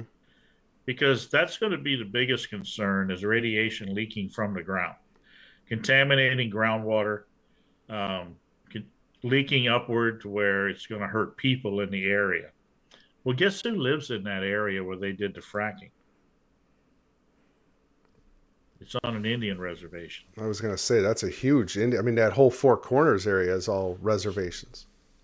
So, can you imagine doing something like that and causing more damage to the American Indians than what Mhm. we've done over the past 200 Right, years? Right. They wouldn't want that to show up. So, just to keep their butts covered, they monitor and monitor and monitor. Well, what are you going to be monitoring? Well, believe it or not, they got a Bureau of Land Management office there in Farmington that people in the office, they're all environmental people, they go out and they test everything. Have been for years. Who else do you think is testing? Oh, our government's out there. Yeah, pretty sure they are. hmm What better way to test than from an animal that is a ground eater from the ground level? Eats grass, eats grains. hmm Those are cows. Many cows in the area, and they they're the areas are vast open deserts where they free roam, you know, all over. You can sneak in there anytime at night and do your little dirty deed of taking parts for testing. What parts of an animal would you take for testing for radiation?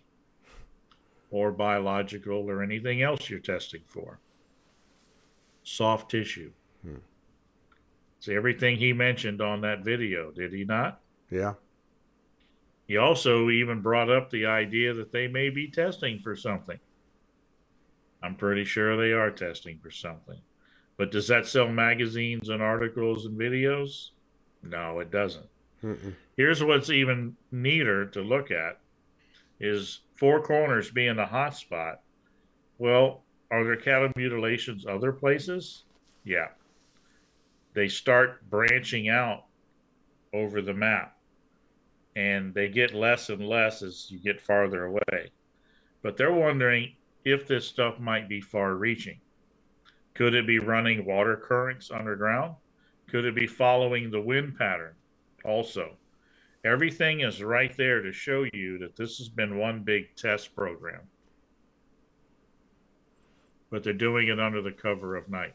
How do they? Okay, I guess the part that would is a little baffling is the blood. Like, how is there never any blood, or is that just, you know, not really necessarily true? Maybe there is spots of blood and they're just not reporting They're just it. doing it someplace else. Okay. So they'll they'll they'll drag the cow off maybe two, three, four, five hundred yards away, do the deed, put the carcass back out there where they got it in the first place. I think they're probably picking them up. Oh. Oh. They're oh. just- oh. Okay. Yeah, that would make sense. Here's the best part about the UFO phenomenon and all its aspects. It's the best free cover up for what the government's doing elsewhere. because we're saying it's aliens are stealing our cows. Yeah. Look at the shiny meanwhile, object. Yeah, meanwhile they're they're sitting back going, "Ah, thank you. We didn't have to pay for a program to cover this up." you know, they're doing it for us. Uh, Area 51, that's a place where we we develop secret aircraft so our enemy doesn't know what we're building. Thank you. We don't have to pay for a program to cover that up. You know, Yeah. It, it's always that uh, look at the shiny object, look over here while we're doing something else. Yeah. yeah. Yeah, that that does make a lot of sense. Again, see, it can.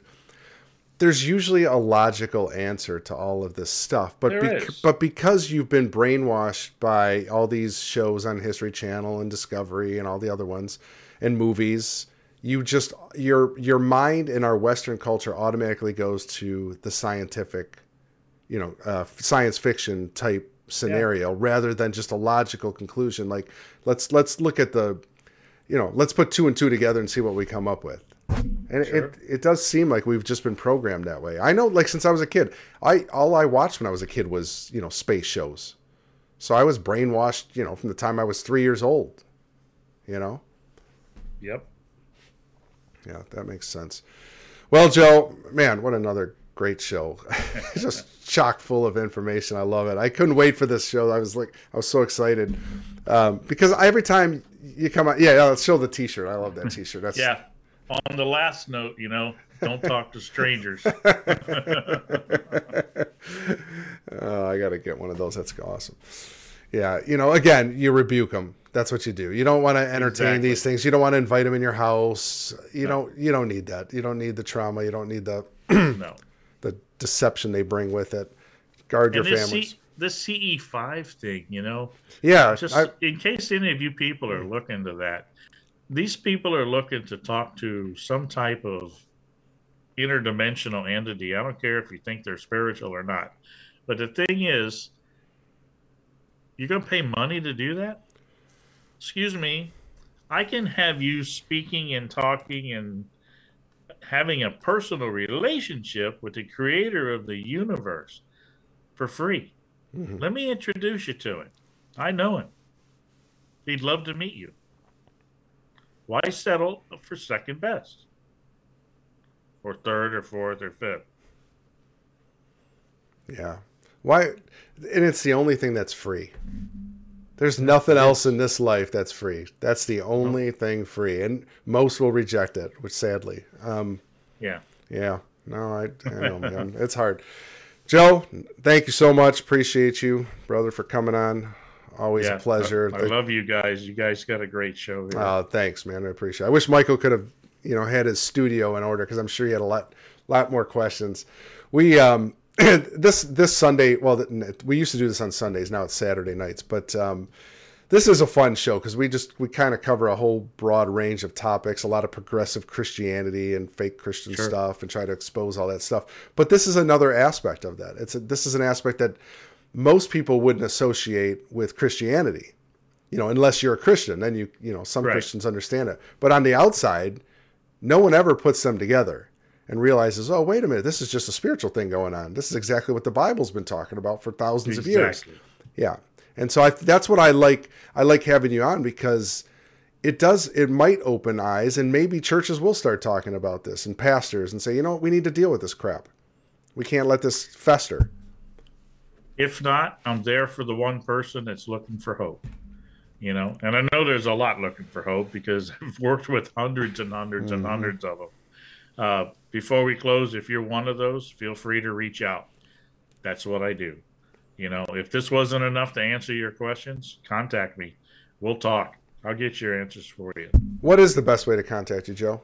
You can reach me by email, ce4president at yahoo.com. CE, the number four, president at yahoo.com. And you can go to his website. It's uh, actually, you know what? Let me. It's ce4research.com. It'll take you there. Yeah, why am I on this page? I thought I had it. No, open. because it's under a different. Oh, is it, it? under a different URL. Got gotcha. Okay. So ce4research.com, guys. Go to there, Yeah. check it out. That's- yeah.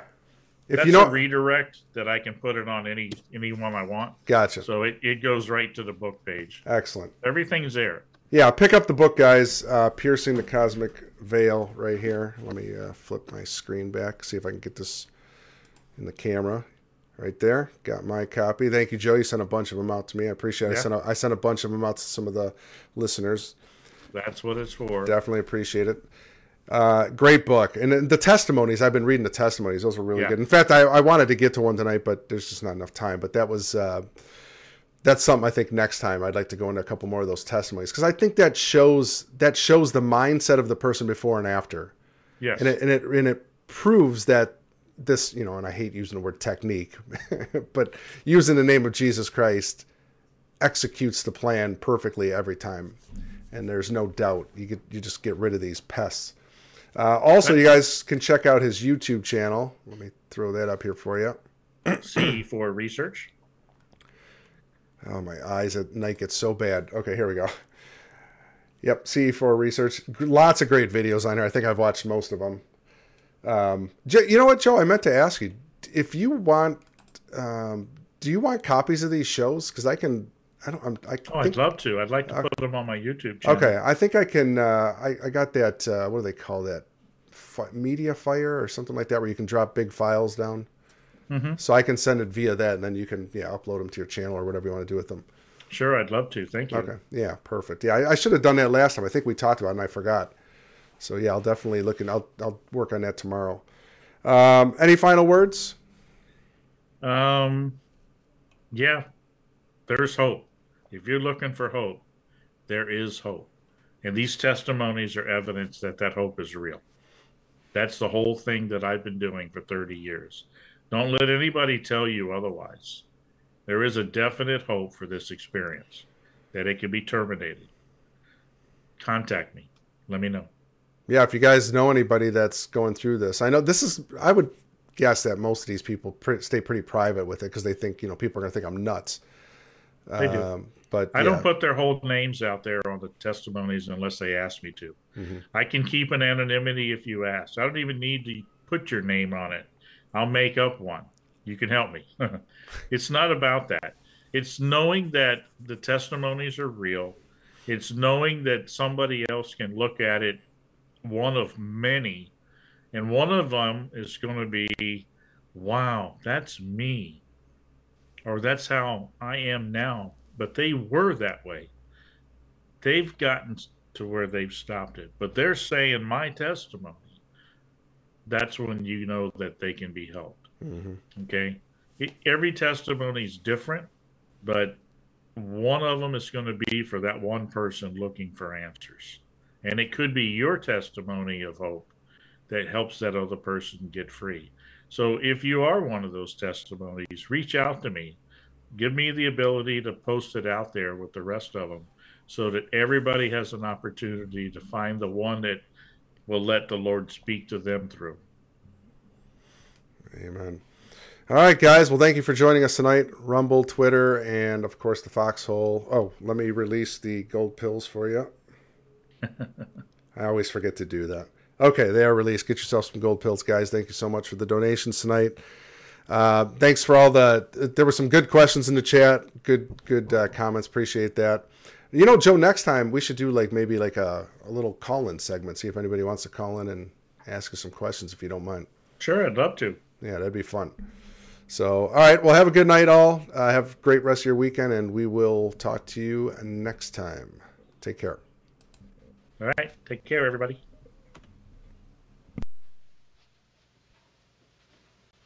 You're still here? It's over. Go home.